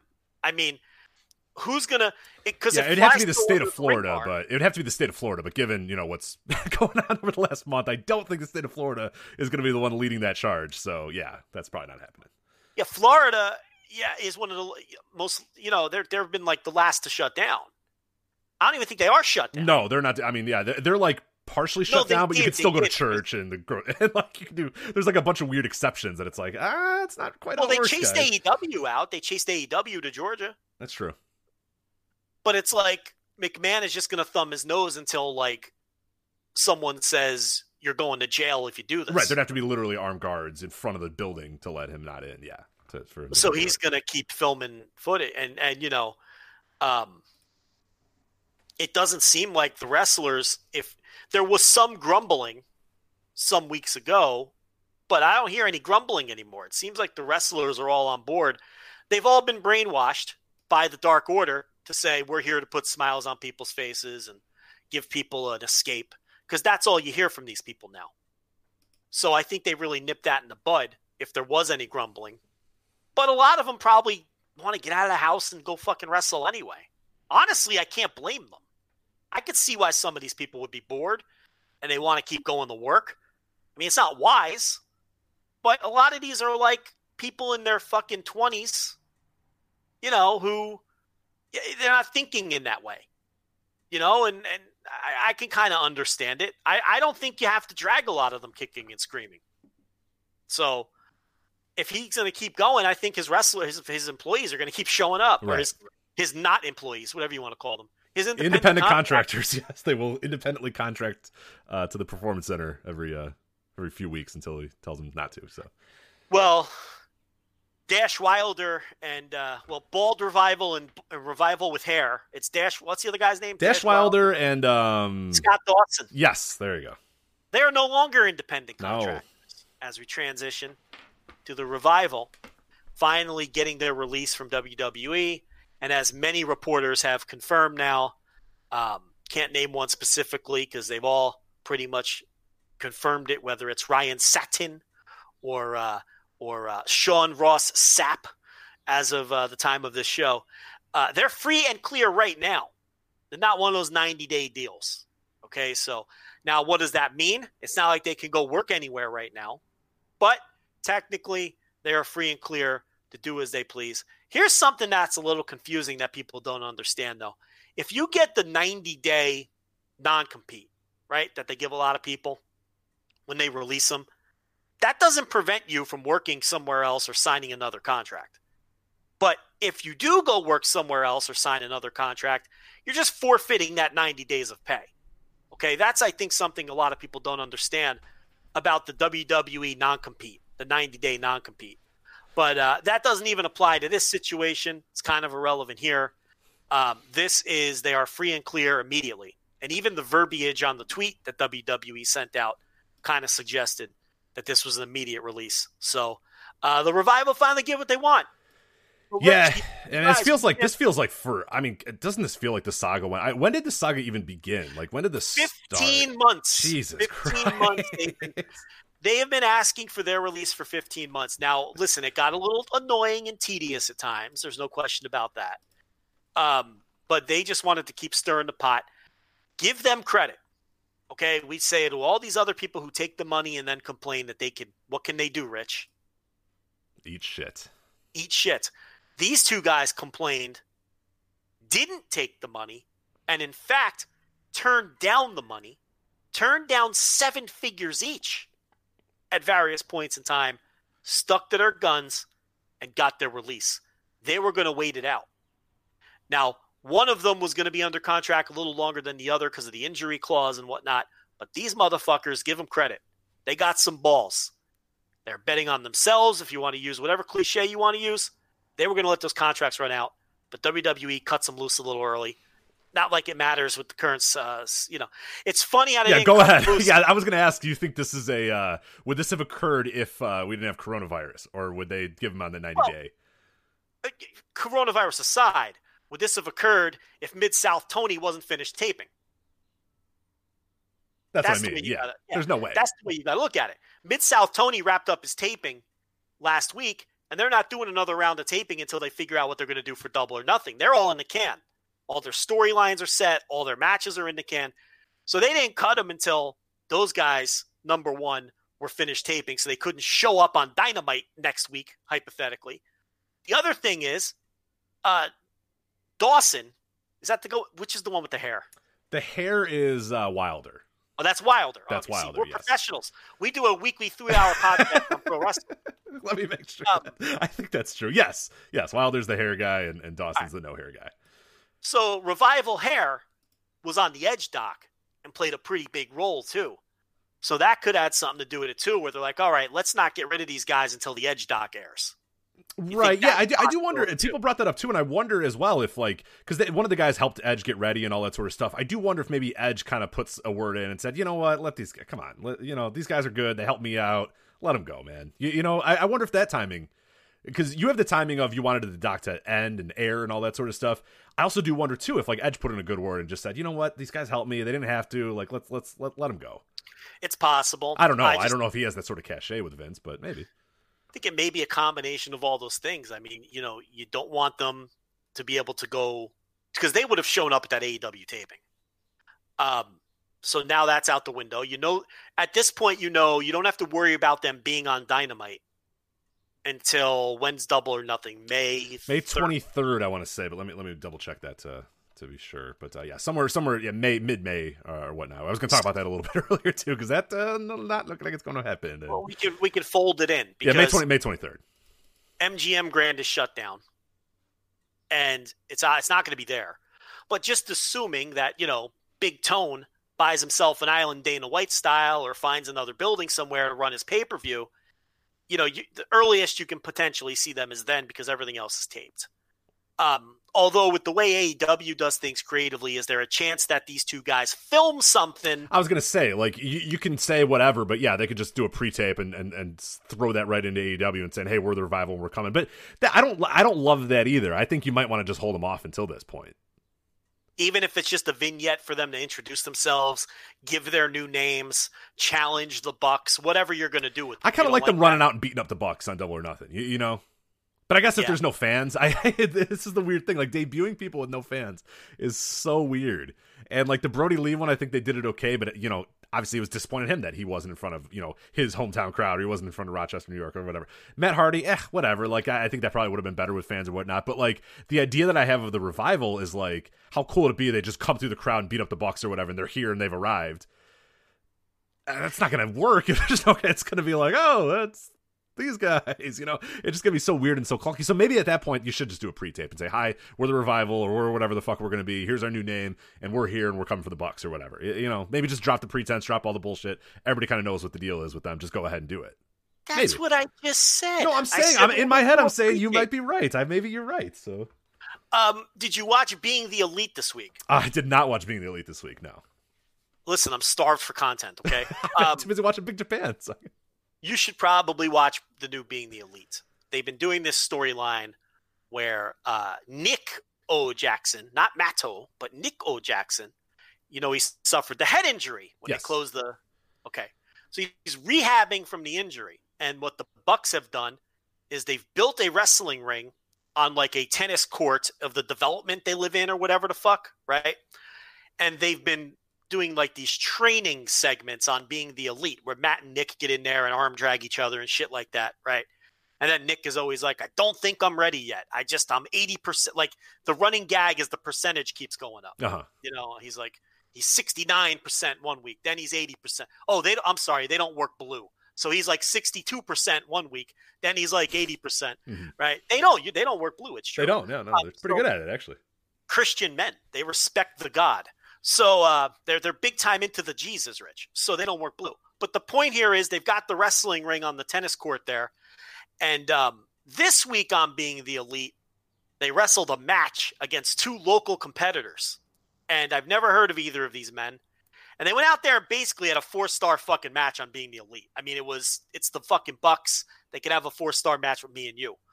Um, but the point here is then they shot an angle with the two local jobbers who were disappointed. Now, now they're going to wrestle SCU next week. So they're like doing matches on being the elite now Got it. Yeah. Okay. on this wrestling ring outside of the Bucks house. Okay. My point here: could you could you sneak the revival in that way? Can they get out to California and maybe get involved on being the elite somehow? You got the ring. You're doing these matches. I'm not saying you give away the match. That'd be incredibly stupid. But do Dash and Dawson sneak attack the Bucks, or could you see something in that direction? Yeah, it, it's all just so weird because I don't know. Yeah, where I have no idea where they live. I think they're like North Carolina, Carolina. based. Yeah, they're Carolina. Carolina, based. They'd have to drive out there. yeah, it's a long drive, but I guess you got mean, nothing else to do. You don't listen. You get a cheap flight nowadays. You could, yeah. Flights are flights are pretty affordable. As long as you don't want to stay anywhere or do anything, you can get to another town pretty easily. So Yeah, I've considered driving like eleven hour. Who the fuck cares? What are you gonna do? You know, who cares? I just stare out the window. isolated. You're in a car. You're Yeah. not bothering. right. I, I thought of like one time when Michelle was off, you know, next weekend, and I'm like, I would just fucking drive to like Montana or some shit if you want. Like, you I know, like what are we gonna do? beyond- We're not doing anything anyway. I don't think that's beyond the pale. I think you're allowed to drive around. What's yeah, the problem? right, with that? right. You're not. You're not endangering anyone driving around. Um, but yeah. So there's a lot of different ways they can go. Uh, what about the idea that we're all just assuming they're going to pop up in AEW? Don't you think it would be kind of cool if they did one NWA taping? Yeah, that that's one that I like a lot because people brought up like the New Japan, and I don't really want to see them in New Japan whatsoever. I don't think- feel like they're a fit. No, I- that kind of stinks. I know people fit. just like immediately want everybody in New Japan, everybody that's good in New Japan, but like I don't like I don't I don't like it I, for whatever reason. It's weird. It's clunky. I don't think New Japan needs them. Obviously, Okay, right now it's not a great time to debut in New Japan because I don't think New Japan's going to run for quite a while as well. So Well, yeah, this is all working under the assumption that these companies are eventually going to run. right, again. right, right. But, it, but let's say that you know April 30th, everything's good. The the sun shines again. We're all back to going to normal or whatever. I don't like the revival in New Japan even in that case. I, I I don't know. Like to me, that does nothing for me. Do you okay? If if the, if the revival showed up and challenged Roppongi 3K for the titles, they are the champs, right? I forget. It's been so long. They are. They won them at WrestleMania. Yeah, yeah, yeah. So, would I be annoyed at a little three match series between those two teams trading the titles? No, I'm not going to tell you I don't want to see that. But do they feel like a fit to me? They don't. So, I agree with you. Like it, it's kind of everyone's first instinct whenever there's a wrestler available. Oh, they should go to New Japan. Remember, people said Dolph Ziggler Yeah. should go to New Japan, Right. And I'm like, ah, it might work, but it doesn't feel like a fit. Like Dolph Ziggler is going to get in there with Hirooki Goto. I don't know. I just don't feel like that's. But um, I think before they, you know, sign something and lock themselves into AEW, have a little fun. Do an NWA taping where they would fit in like a fucking glove and get themselves over further before they go to AEW. Right, and that, and that that actually plays up a little bit of my scenario too, where like if if they just don't do anything and everybody knows they're going to AEW and then they come out through the crowd and they beat up the Bucks, it's like all right, whatever. But if they start showing up in a few different random places, they do your your one random ROH taping, your uh, your NWA tapings, little stuff like that, and you start to think, oh, maybe they aren't going to AEW. I kept thinking they were going to AEW, but they're not. And maybe there's little hints in the Being the Elite where they talk about it, and then all out of nowhere, boom, they just come out. Of, they're they're from the crowd, or they come out and, and do that sort of stuff. I think that would be a really cool way to play it, and it, it, it'd be like you said, a way for them to have a little fun, feel like they can spread their wings a little bit for a month. But we all know deep down that they're going to go to AEW eventually. It just yeah, maybe go along the way, maybe do some other stops or, or, or do a few other things to, to have a little bit of fun before it happens. Don't you think those two dudes would love to go down to the NWA, work a two day taping, do three matches, win the titles, defend the titles, lose the titles? They hold them for like nine weeks because it takes like nine weeks to air all the Right, right. shit. Right? So it's like a it's a two day it's two days of work for a nine week run in the company. And would, don't you think they would love to say that they're former NWA World Heavyweight Tag Team Champions? Those two guys, and wouldn't it just add to their aura coming into AEW? If I'm Tony Khan, I'm not so sure I don't call Dave Lagana Yeah. and Right. say, Well, that's what I mean. I Listen. think that I think the story works better if they pop up somewhere else to kind of take you off the scent a little bit of like, oh, hmm, Yes, that too. Absolutely. You know, it, it, it like it knocks you off the scent and it just adds to their aura. And you could even have them cut promos on the Bucks in the NWA. We're the best tag team in the world, you know, and then start, you don't and name and when you're running off the NWA teams, throw the Bucks in there. We're here to prove we're the best tag team in the world, and we don't care if it's the Rock and Roll Express. We don't care if it's the Young Bucks. We don't care if it, you just throw it in there. right. We're doing a lot of booking here. We today, are. This but- is this is the, the booking show. know- But hey, if all these assholes aren't going to do it, then we're going to have to. So okay. So I, I mean, that sounds like a great, and, and that just works to AEW's advantage anyway. It kind of builds them up to the right kind of fans. It gets them going. They could say they're former tag team NWA World Tag Team Champions. You know, those guys probably would pop for that.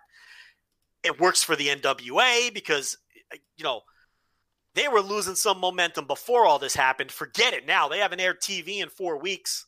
So it's like that'd be a great, you know, uh, lightning bolt for them. And by the way, I you're right on the money. They started just airing old Houston stuff, which we said was going to happen. So you know, gotta start listening to us a little bit. We're, we know what we're talking about here. If you're enjoying the old Houston stuff, I would say you're welcome. Is all I would have to say to that. Uh, you know, so uh, we got it done, Rich. We mentioned it and we talked it into existence. How about that? But uh, but yeah, I would like to see them do you know a little run here. That'd be the perfect spot, though. Mhm. Honestly, it'd be a better spot for them than than uh, than Ring of Honor, I think. Um, although they, there's people they could, I mean, they could have a match with the Briscoes in Ring of Honor. Yeah, there's some cool stuff in that in, in ROH as well. but you know ultimately i mean they've been shooting this angle with the bucks for 15 months now so but uh but you know we'll see what happens with those guys and um well I guess eventually we'll see what happens with those guys once we're allowed to have some matches somewhere again. Um, what else? We got anything else? WWE? Did we cover it all? I think we got it all. I think we do need to talk a little bit about the XFL before we move fully into uh, Oh, the XFL, Japan that was here. what I was- So, so the announcement came a little bit before we started recording. So actually, uh, pretty good stuff. pretty good timing for us. Uh, ESPN reporter Field Yates uh, said the XFL has laid off all of its employees and all operations have been suspended. Uh, from uh, F4, uh, it's 411mania.com, by the way. I'm, I'm reading their uh, the report here. Uh, this comes after the XFL prematurely ended its inaugural season last month due to the COVID pandemic. Uh, some of its players signed with the NFL. Another report from the call suggests that the words thrown around were, quote, shut down. The XFL will pay all of their employees through Sunday. There's no word on when or if it will resume operations. Okay, but they're keeping a skeleton crew of the top level executives, Yeah. and Vince McMahon has already earmarked enough money to last multiple years until it's time for a new television contract to be negotiated. So a lot of people are taking this as the XFL is folding today, but there's no reason for them to fold. They can bring these people back when the world gets back to normal. This doesn't strike me as anything other than what a lot of companies are doing right now. If they were folding up shop, they'd announce it as such, and they would have cut the top executives as well and sent them along their way. They haven't done that.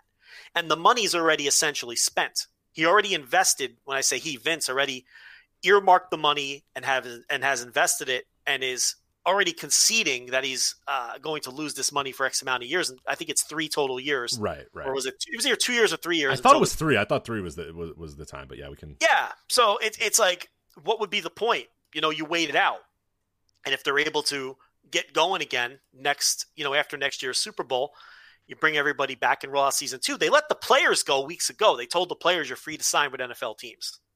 You know, so they're not. You know that that was already done. So I think people are kind of reading into this more than they should be.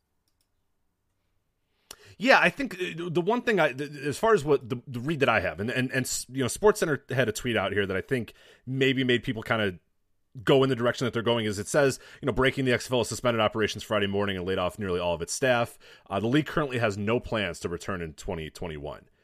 The way I read that, and, and maybe you read it differently, maybe other people read it, the, the, the league having no plans to return in 2021 doesn't mean the league doesn't want to return in 2021, but they literally have no plan to do so which is different than we're closing up shop and it's all over. Well, if I'm Vince, I do close up shop because to me, this is his way out. Yeah, oh no, he should he needs to be out of this. This thing is done. Go away. It's over. There's no point in running this thing again. And and with the damage that all of this is doing to his primary business, and when I say all of this, I'm talking about the thing. You know, you can you don't that money that you've earmarked to lose for the XFL, you can you know reinvest that into WWE and close up Alpha Entertainment and all that. This is his out. This is a great opportunity for him to escape out the back door. Right, to not lose So- money for three years. Like, cause he, and, and like we said, the, the idea was, hey, we're to eat shit for three years, and then hopefully someone's going to say, you know what, fuck it, here's uh, $500 million, give us games for ESPN or whatever. That's That was the Right. goal. The goal was each shit for three years, and then hopefully someone has a big old sack of money to give you for live sports. I, you know, who knows what's going to happen now? There's a great opportunity for Vince to just say, you know what, fuck it, we're done. Good, Right. great. Or someone to say, hey, uh, his accountant to say, Vince, now's a great time to just cut bait and, and, and take those two years of losses and put them back in your pocket and invest them in, in, in, in something else. So if he's smart, he'll just cut bait altogether. But it, So who's who'd you, who'd you say saying that they're not running? uh, Sports Center says the Sports Center tweet says there's no current plans to run in 2021. So ESPN is basically saying that they're shutting down. Yes, the, and and they're Well, saying not- that the word the was wording. the word was shut down was used, but nobody. There's a difference between suspending operations and folding. Full, when they say the XFL is folded, that's done. All the executives are gone. All the money's done. Right. The end. That's the end of the XFL. We haven't. That's not what they're saying yet. But maybe it's let's let's all sit down. Let's think about it. Let's see if it's even worth it. And then in a week they're gonna fold. I think this is a perfect escape hatch for for Vince. I mean, this is just handed to him on a silver platter to get at it, to wiggle out of this thing. Um, but yeah, this verbiage I'm not real comfortable with right now because if they were just shutting it down point blank, that would be the story. That's not what we're that there's what they're saying here. No. Um, and it sounds to me, and you're reading it, and I'm not, But it sounds to me like ESPN is saying that they are hearing from the inside that people are saying it's shutting down, but that's not what they've announced. Right. The XFL maybe officially didn't announce that, but like, yeah, the one said the person said that the word in the meeting was shut down, but that's not like the press release isn't saying shut down. Right. So the they're press done. release is suspending operations or whatever. They're finished then. Yeah, they're not coming back from this. There's no way. Nor should they. No. Nor should it have ever started to begin with. I mean, let's be honest. This wasn't going to work. They were going to the rating. Look, this was going to do this. The shit ratings it was doing by week. What they get to week five this year, and it didn't completely fall off the table, but it wasn't doing great numbers. You know, two years on, you know, this wasn't going to be. They weren't going to get a big time TV contract for this. So, this is a good. This worked out for Vince. I'm sure that's the way he sees it. So, um, sure sounds like. Uh, why? But why would you even fuck around and delay? Why not? Yeah, I don't know. kill it dead right now. Is he just that stubborn? I don't know if he, it, yeah, maybe he's stubborn or maybe there's some weird contract thing. Like God only knows what. I mean, this guy, he's such a weirdo that who the fuck knows, man? You know what I mean? Like, who fucking knows what what what his plan is or what his idea is here? But I mean, there's enough smart-ish people in that room to lead me believe that like this can't just be a Vince McMahon crazy idea, but he's the money man. So it's like, all right, if he wants to, you know, suspend operations but not fold, then okay, we'll do it. But you know, we can't afford any of these employees, or we can't afford anybody anymore. So I, I don't know. Yeah, it, it there's no coming back from this. I mean, it took so long to build the infrastructure of this, and they just basically destroy that infrastructure in, in a day. So it's like. There's no way you're not coming back. You're not rehiring all these people. You're not getting uh, everybody, you know, salaried up again. It's just it's going to be impossible to try to get this back. Well, if if you're shutting down for 2021, then you're done because you're not going to shut down. You're not going to run half a season and then cancel a season and a half and then come back in 2022 because any kind of momentum you had or anything else is gone. And who knows what? And this has nothing to do with the virus, but who knows what the world, the TV landscape of the world or the sporting world is even going to look like in 2022 at this point. Then you factor in everything going on with the thing. So if they're going to shut down 2021, there it must just be some kind of legal reason why they're not saying they're shutting That's down. not, there's got to be some weird contract or some weird agreement that they made with somebody. It, it's probably the same thing with the WrestleMania thing, where Vince doesn't want he want Vince wants somebody else to fucking probably lay down because he's not going to lay down. Who knows what it is? ESPN or something has some contract in there where they're still paying him for. Who the hell knows? Who the fuck knows with Vince McMahon? But yeah, This works for him from two perspectives. Number one, he can get out of this and save two more years worth of losses and reallocate that money, close down Alpha Entertainment, all of that shit. Number two, he can blame the thing for why it failed. right. and he doesn't have to yeah i mean because it was clear it wasn't going to work but or becoming clear that it wasn't going to work beyond the three years but now he gives us he has a scapegoat Yeah. Well, we did everything we wanted to do and we had some momentum, but god damn it, the coronavirus. And- so and maybe that makes him feel good maybe he can now go to his grave with that itch now scratched if he can convince himself that this is why it didn't work out right. So, because this was all just him trying to scratch an itch from the failure the first time. So maybe he's satisfied with blaming the thing, and we never have to uh, deal with the XFL again. I didn't listen. I didn't hate the XFL. No, it's fine. anything. I enjoyed it. Like, I enjoyed it. I didn't. I can't sit here and tell you it was appointment viewing. I didn't like make sure I was home on Saturdays and Sundays to watch the XFL. I'm flipping channels on a Saturday and I got nothing going on. Maybe I'd leave it on for a quarter. But um, look, it's like we said from the beginning. The most impact it was going to have is whatever ideas the NFL stole from it. So we'll see what the NFL does moving forward. They actually incorporated a few of the XFL ideas into the Pro Bowl and dipped their toes in there Mhm. not a lot of people remember because that's the day Kobe died, and nobody bothered watching the Pro Bowl or paying attention to it. But they did a couple of the XFL ideas in the Pro Bowl or dabbled with them, um, and we'll see. You know, because they stole ideas from the XFL the first time, and everyone's pointing to the kickoff. You know, the kickoff idea that XFL came up with, which limits the the concussions and whatnot, but keeps the kickoff as part of the game. Yeah.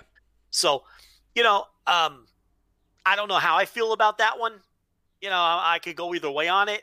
It. It seems a little too unconventional for me, but I prefer it to eliminating the kickoff. I don't like the idea of eliminating the kickoff from the game because I think special teams are a part of the game, and and and you know, I I, I don't like the idea of trying of increasingly eliminating them. So if that's the last ditch effort to keep kickoffs around, I would prefer that they use the XFL's idea, just to just to say you still have the kickoffs. But um, you know, some of the other ideas we'll see. I don't think the NFL is ever going to go to three and uh, you know three point conversions. No, no, like no. that. Nor do I think they're gonna have you listen into the uh, the rules coordinator talking about the rules as it's going on. Like I No, think that that one I like that one. I like it too, I- but I don't think the NFL is ever gonna be. you don't think they're going to pull back their window? Nah, not that much. They might mic up the players a little bit to give you generic sound bites. They might mic up the coaches and give you generic sound bites. They kind of do that now already. Maybe they'd, they'd open that up a little bit more, but they're the way they're going to have the main guy that's calling the rules thing with so much money on the line and so much. They're I don't think they're going to pull the curtain back that much. Well, did you see what the one rules guy blew it bad? Did you see that? Yeah, Uh, yeah, right. They took a knee on fourth down. The the team leading took a knee on fourth down in a one score game. Since it was a change of possession, the clock should have stopped, and the other team should have got the ball back with whatever it was. I think it was two or three seconds left when the guy took a knee, but the referees kept the, the clock moving. That should have been changed by the review guy, and he didn't change it. And he said, "Well, since the game ended, technically I can't change it now." And the XFL fired that guy. They reass- well, they didn't fire him. They quote unquote reassigned him to another position, which basically means they fired him. And and so that is a perfect scenario of what you're talking about. The X, the, the NFL, I don't think they want to open that curtain for no, everybody. especially with uh, millions of dollars on the line on any given day. Uh, yeah, Right. I don't, I don't think that they're going to do that. The, the NFL always rule. I tiptoes mean- around the, uh, you know, they, they, you know, they, oh, we're, you know, they, they don't want to say out and out that we don't do this because of gambling or we do do this because of gambling, but a lot of the decisions that are made in, in the NFL are because of gambling. Oh my God, Rich, the NCAA for basketball, I don't know if you saw this. They changed the rule last year where any buzzer beater at the end of a of a the end of a game, even if it's inconsequential, even if it's a 20 point game, all buzzer beaters are subject to official review. right? Which is Why so else would you do that? Yeah, if Iona hits a game, uh, you know, throws a, a, a, a prayer in and they make it, and they're losing by twenty five to fucking whoever. It's you know the referees sometimes go, yeah, I have three points. Who cares? But no, no, no, no. Let's make sure that those three points actually matter. Yeah, there's uh, a clear reason for that. So And on the press release, it said, "In the interest of accurate statistics." of course, yes, yes, yes. From now on, we'll be reviewing all end of game heaves when you know damn well it's the fucking totals Right, and it's the point spreads. The NFL the- having their their uh, injury report thing that they had a few years ago, where teams were getting fined if you didn't give an accurate injury report with X amount of time before the game. You know, Yeah. just for the people at home. are, you know, just Right. you know, yes, just in the interest of the viewer. right. We need to know. Ah, the is the guard. Patriots running back going to play in this game? No, he's not. Okay, good. Questionable. I think they got no, they got rid of probable. right? Which which is the one they yeah, well, because because whoever it was, because yeah, whatever one was still there, the Patriots just put every one of their players on the probable list, Yeah, which I Belichick. appreciated. I yeah. appreciated that fifty three dudes were probable every game. That's that's pretty nice. Yeah, because it used to be probable, questionable, doubtful, and out. And then they changed it. They got rid of one of them because, yeah, Belichick primarily, but other coaches were just bullshitting on that thing. No, what Belichick was doing, he got mad because the league kept staying on his ass about it. So then he put like his whole roster on it every week. Right? Yeah, that's what I was saying. Yeah, every week everybody was on the probable list. Right. So, y- y- So you couldn't, art, you couldn't actually know who was probable because he put and they had to tell he him, put the whole team. Bill, we're not doing this because we give a shit. We're doing it because the gamblers. so, like, you know. Right. So from his perspective, it was like, hey, look, no one's 100% healthy, so everybody's probable. Right. Yeah. Because he got annoyed because they felt he was, because other coaches thought he was fucking with. Yeah. So it always comes down to gambling. But, uh, ah, fuck the XFL. Who cares? Yeah, that's all right. I won't. I won't miss it too much. Yeah. Goes in the in the pit with every other fucking failed secondary football league. So There'll be a Um, book on it in a few years. yeah, of course. Yeah, I think it actually it's somehow in a weird way. I think it had less games than the AAF. Remember, like AAF, I think ended up getting thirty games or so in, and I think the XFL is only like twenty games or whatever, which is just awesome because it felt like XFL got think to week five. I don't yeah, remember. I, I don't know exactly. I think it was like 22, and I think AAF got to 33 or 35 games overall, in which is total games. which is just hilarious because like you know the AAF they're like oh well well, well the AAF I mean the the, the XFL is way more set up to, to not do this and and we even said it too that like no they're gonna eat shit for three years or whatever and it ends up that they actually played less than the the AAF so uh, we told you this was gonna be a miserable failure coronavirus or not but hey it is so Ah, listen, a victory lap's a victory lap. I don't care if it was caused by the thing. We win, man. well I don't know why people didn't like people don't we know our sports man secondary sports leagues don't work they never have and they never will Never like we have work. established these leagues and these leagues will be it forever another league will never pop up and ever challenge these other leagues Not in our lifetimes. Not in our life. Listen, we saw UFC. That's a new league, right? true So it, it, it, what you're saying is it's going to take a new sport. Right. There's not there's some some bozo's not going to decide. Hey, you know what? I'm going to get a baseball league, and we're gonna we're gonna Right. be, we're gonna revive the federal league, and we're gonna beat MLB. Like, no, it's not going to happen. I would, I would like to see that with the federal league rules. right. That's what I'd like to see. The the pitching mound is 55 feet from the batter, and the pitcher must throw underhand, Right. and the batter can request a high ball or a low ball. That's what I would like to see. And a walk is eight balls, and uh, uh, all batted balls are in fair territory. Like I want to see old school baseball. catch it on the bounce. applied. A little catch it on the bounce too. Catch it on the bounce and you're out. Yeah. You know, well, you got to balance things. If all batted balls are legal, you got to be able to catch it on one bounce, right? You got to balance it somehow. No gloves. You got to you got to work barehanded. You there's no night games, and uh, one ball for the entire game. So it doesn't matter if the fucking thing. It's like when you played wiffle ball when you were a kid and it got all Yeah, cracked. just fucking over. Yeah, you're just done. Everybody It's, goes home. it's the only ball you had though, so you had to keep playing until the thing got split completely in half. One ball for the whole game, because you, you read those old game stories, and sometimes it would be uh, the Plymouth Steamrollers defeated the Boston Bean Eaters four to three when the ball went into the stands and could not be retrieved. You know, and it would end like after seven innings because they couldn't get the ball back from some kid who caught it in the stands and then ran home with it. That's the kind of shit I want to see. Yeah, gonna have that's the, that's the best. Yeah, that, that like the the other famous thing too, the uh, the Merkle's boner or whatever, where uh, you know he, he threw the ball into the crowd and then they had to kind of try to retrieve the ball or whatever, and like Yeah, somebody Merkel's found it, and they're like, it's, it's so ridiculous. I love old baseball so much. Yeah, I love you see the old image too, where like you know a home run was just it hit into the mass of the crowd, and the mass of the crowd could either like go forward to try to have the ball fall into their mass, and they'd kind of because there'd be like a rope, kind of like a little bit of a rope there. But the fans could all like decide, hey, if my guy's hitting it towards the outfield, let's all kind of move up a little bit, and see if we can get this thing to be a home run. Like, I like that idea. I like the idea of like, ah, the rope's actually out here. Ah, ah, the rope's back here. like, it's... there were many fields where the fans were in play. Right, in the right. outfield. Because first of all, the ball hardly ever got hit that far. But then on a rare occasion, you'd hit a gapper. Oh, when Home Run Baker was hitting his 12 dingers in a year, then yeah, those things started flying out there. So Yeah, you really get into one, and you know that's what would happen. So yeah, Merkle's boner. I could talk about Merkle's boner all night long. yeah, it's a very famous it. boner. Yeah, it's a Very the famous mo- boner. Arguably the most famous boner. Would you say? Probably the most famous boner. I mean, who would his competition be? Merkel. I mean, you got John Holmes boner. Maybe uh, uh, who else has any famous boners? Different kind of boner, of course, but um, you know, wasn't that the deal? He was he he I was don't the know who batter. this is. Who is this? Ooh, John Holmes, famous porn star. I don't know anything about John Holmes. Yeah. Yeah. Uh, maybe I'll use a more contemporary one. Maybe you're more familiar with a uh, TT boy or a uh, maybe I'm a not, uh, actually. no, not familiar with TT boy. How about you uh, used Peter somebody the Boy? other day. You used somebody the the other day for the uh, the Ciampa thing. Who who was that guy that you were you were referencing? Because I I Oh. looked him up on like online and I was like, oh, all right. Like Oh, Lance Hart.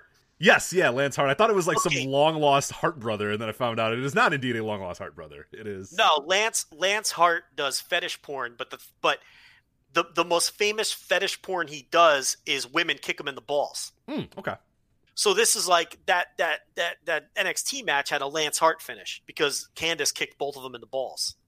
See, I got it. Yeah, yeah, okay. So now you get the reference. Because I, tried to like search through his Instagram to see what the hell you were talking about, and then I decided, ah, you know what, I think I'm good. So that's... Yeah. Yeah, Lance Hart. Yeah, he does ball kicking fetish porn, among other fetish porn, but you know, he does the ball like whenever you see if you're perusing the porn and you click on a ball kicking video, it's most likely going to be Lance Hart. believe it or not, I have not. So that's uh, Yeah. I'm just letting you know. You know, Yeah, it's yeah, not yeah. my particular fetish either, but you know, you're perusing, you see these things. Now, was this John You Holmes guy like uh he was a big deal because he's like kind of weird looking. I don't know. John Holmes, yeah, I don't wanna, was. I don't want to watch this guy fuck anybody. No, no, he was like a seventy, the most famous '70s porn star, along Got with it, Lynn okay. Lovelace. Okay, because he had the giant fucking schlong. The movie Boogie Nights is loosely based. Got it. Okay, okay, that makes sense. Yeah, Loosely based. Okay, then you got uh, you know, okay, Peter North. Does that one work for you? I've heard you? of Peter North. Yeah, yeah, yeah. I've heard of Peter. He's got the uh, his special skill, his superpower is he allegedly, supposedly has uh, the monster loads. Rich, that's Peter North's thing. Interesting. Okay. Big load. Uh, then you got. But oh, anybody, I mean, could, well, how how big? It's it's just like I don't know, whatever. It's fine. You really want to get into this? no, I'm just saying, like anybody could have a big, but is his like that big? Like it's not even he- like I'm just saying what he's famous for. okay, got it, got it. Yeah, You can pull up his footage, and you can be the judge can be the judge of the big load or not. Yes, I will. of the big load.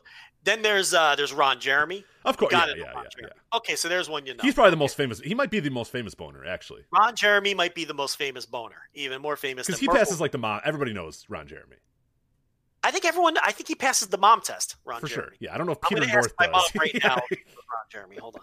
We did this last week for uh for Gronk. yeah, Remember? yeah, yeah, yeah. Okay, let me text my mom. Let's see if she Okay. knows. Yeah, she knows Ron Jeremy for sure. Oh, she's gonna. I a hundred percent. Like Ron Jeremy and then like Jenna Jameson are probably your more famous like porn stars ever, right? I would say Ron Jeremy, Jenna Jameson, um, John Holmes. I'm telling you, you're underselling him. Okay, yeah, maybe I am. Yeah. I think you got to be of a certain age though, because he kind of fa- he died of AIDS. I think in like the early '80s. Okay. So unless you're like a, either a porn aficionado or like over or under 40, you might not know who John Holmes is. But yeah, I would leave him out. So it'd be Ron Jeremy, Jenna Jameson. Who else has crossed over into mainstream? You Yeah, got I'm trying uh, to think who else. those would be the two. Linda Lovelace, only because the Yeah, uh, yeah, I, I'm thinking of Linda Lovelace. throat. You know, Ron Jeremy. Do you know Ron Jeremy? She's definitely going to know Ron Jeremy. Yeah, for I'm sure. going to ask her John Holmes too. How about John Holmes? I would say the, the days of like a famous porn star might be kind of because now it's like you know you, you got everybody. You, you don't have to get a tape from one person. There's no big draws. There's no huge draws. I think anymore. So Um, you know what I mean? Like I, there No, might be some. There's your, about, your Mia Khalifa's and those. You know they. I was just gonna say, and what like uh, uh, James Dean, uh, you know know, who James Dean is, yeah. yeah, the girls enjoy him. He does the. Uh, I don't know anything about the dude. It's Clearly, I'm not too like. I'm just saying. Listen. Yeah, yeah. No, a I'm just saying. No, I'm saying. I'm just saying. My me personally, I don't. Uh, I don't know if I know the dudes. Uh. James Dean. I, I can. Let me tell you this, Rhett. I assure you, you've watched him fuck. Okay. Let's just because he's all. I'm telling you, you've watched this man fuck. And if if you saw a picture of him, you'd be like, oh, I know him. I know that guy. I'm telling you. All right, so I sent this off to my mother. So we'll see what she has to say about Ron Jeremy and John Holmes. I mean, she's definitely going to know him. Um, but yeah, they're still. I would. Yeah, they're still famous porn stars. Like, But on like this level, I don't think anyone's going to cross over too much. Well, maybe. I don't know. Who knows? yeah. I, I, mean, just meant to proliferate. I mean, there's so it's all available. It's all for you there. So now it's like you know, might be tougher to be you know, really emerge as a star in the industry. But you know, we'll see. Bailey Jay. I mean, there's famous ones. You know. I'm just saying, Rich. They're okay, famous. yeah, yeah, okay, all right. Their names are popping into my head. You know. Um. You know, I, I can name some more. but I, I think you're. Somebody in the chat room is absolutely correct that we, we we have said for years that we were not a horny show, but God, we've been horny the last few weeks, man. Like, although I don't think this is horny. We're just we're having a very intellectual discussion here. This is not a horny conversation We're not all. saying like, oh yeah, she's hot as hell, or oh yeah, I do. I- We're just like, you know, the other week we were talking about the stepdaughter you know? stuff. Like we weren't saying, oh, I get real off on the stepdaughter stuff. We were just like, oh, this is what happens in those. So I I would I would I would argue that maybe we aren't horny. I'm not horny. I'm not. I'm not. You know, I'm not having a famous like- boner right now either. So like, I don't feel like this is a horny conversation at all. Like I'm not. I don't feel like uh, I'm just naming porn stars. This is more like th- to me. This is no different than when the end of the third hour we start naming like white NBA centers. Like right, right. It's the same thing to me. Yeah, when like we I reach the don't. Tom Boerwinkle portion of our, our, our podcast. No, this is just yeah, this is just let's remember some porn stars instead of let's remember some guys. Yeah, uh, yeah, exactly. And uh, I'm naming We're like dropping were- Zan Tabak here. We're just you know we're, we're naming Jenna Jameson Yeah. instead. I don't think it's any different to say like Jenna Jameson was a huge proponent of getting saliva involved in your in your routine. That's no different than saying Rick Smits was a great shot blocker. Like I'm just naming the porn stars and what they're what they were known for. John Holmes had a giant dick. Um, you know, uh, Peter North, we explained what he was good at. It's just the same thing. It's no different. Uh, you know, so I don't feel like there's a horny segment. So I still contend that this is not a horny show. Good. All right, there we are. Um, I think we're done with whatever we were talking about. You want to want to get into Japan? Let's do it. Yeah, we got some Japan topics here. We got to start. This is a big Japan podcast. Now, I think this is too big to bounce. We can't bounce for an entire hour. We're not bouncing. Yeah, bounce is a half hour, fifteen minutes, twenty minutes. We have an entire hour. I vote no bounce. Okay, I vote because this is beyond a bounce. This is a, this is a, a not a bounce, a a, a, a, jog. A, I don't know what it is, but it's a it's a marathon through Japan. We can't we can't be bouncing for this. No, no, I I completely agree. Okay, it's right, not a bounce situation. Um, I'm just looking up some of these porn stars now. Has the mom gotten back to you yet? No, no, I'm waiting. That's fine. She's going to. She will for sure. Um, what about Alexis Texas? You got to know her. I don't know anything about Alexis Texas, but I might. I know. Well, let me, let me see. Let me see if I know. She's a blonde with an enormous thumper. Um. Oh no, maybe then. Yeah, Let's see. yeah. Alexis Texas. Let's see. She's known for the dumper. Um, a dumper. Um, she doesn't ring a bell, but yeah, probably. I'm sure. I again, I guarantee you've watched her have sex Probably. Yeah. That's a. That's a Can't nice, avoid her. That's a nice. That's a nice thumper there. So that's good. all Good over the tube sites, Rich. And I know you're not paying for your porn. God no. Are you kidding? Who would pay for porn?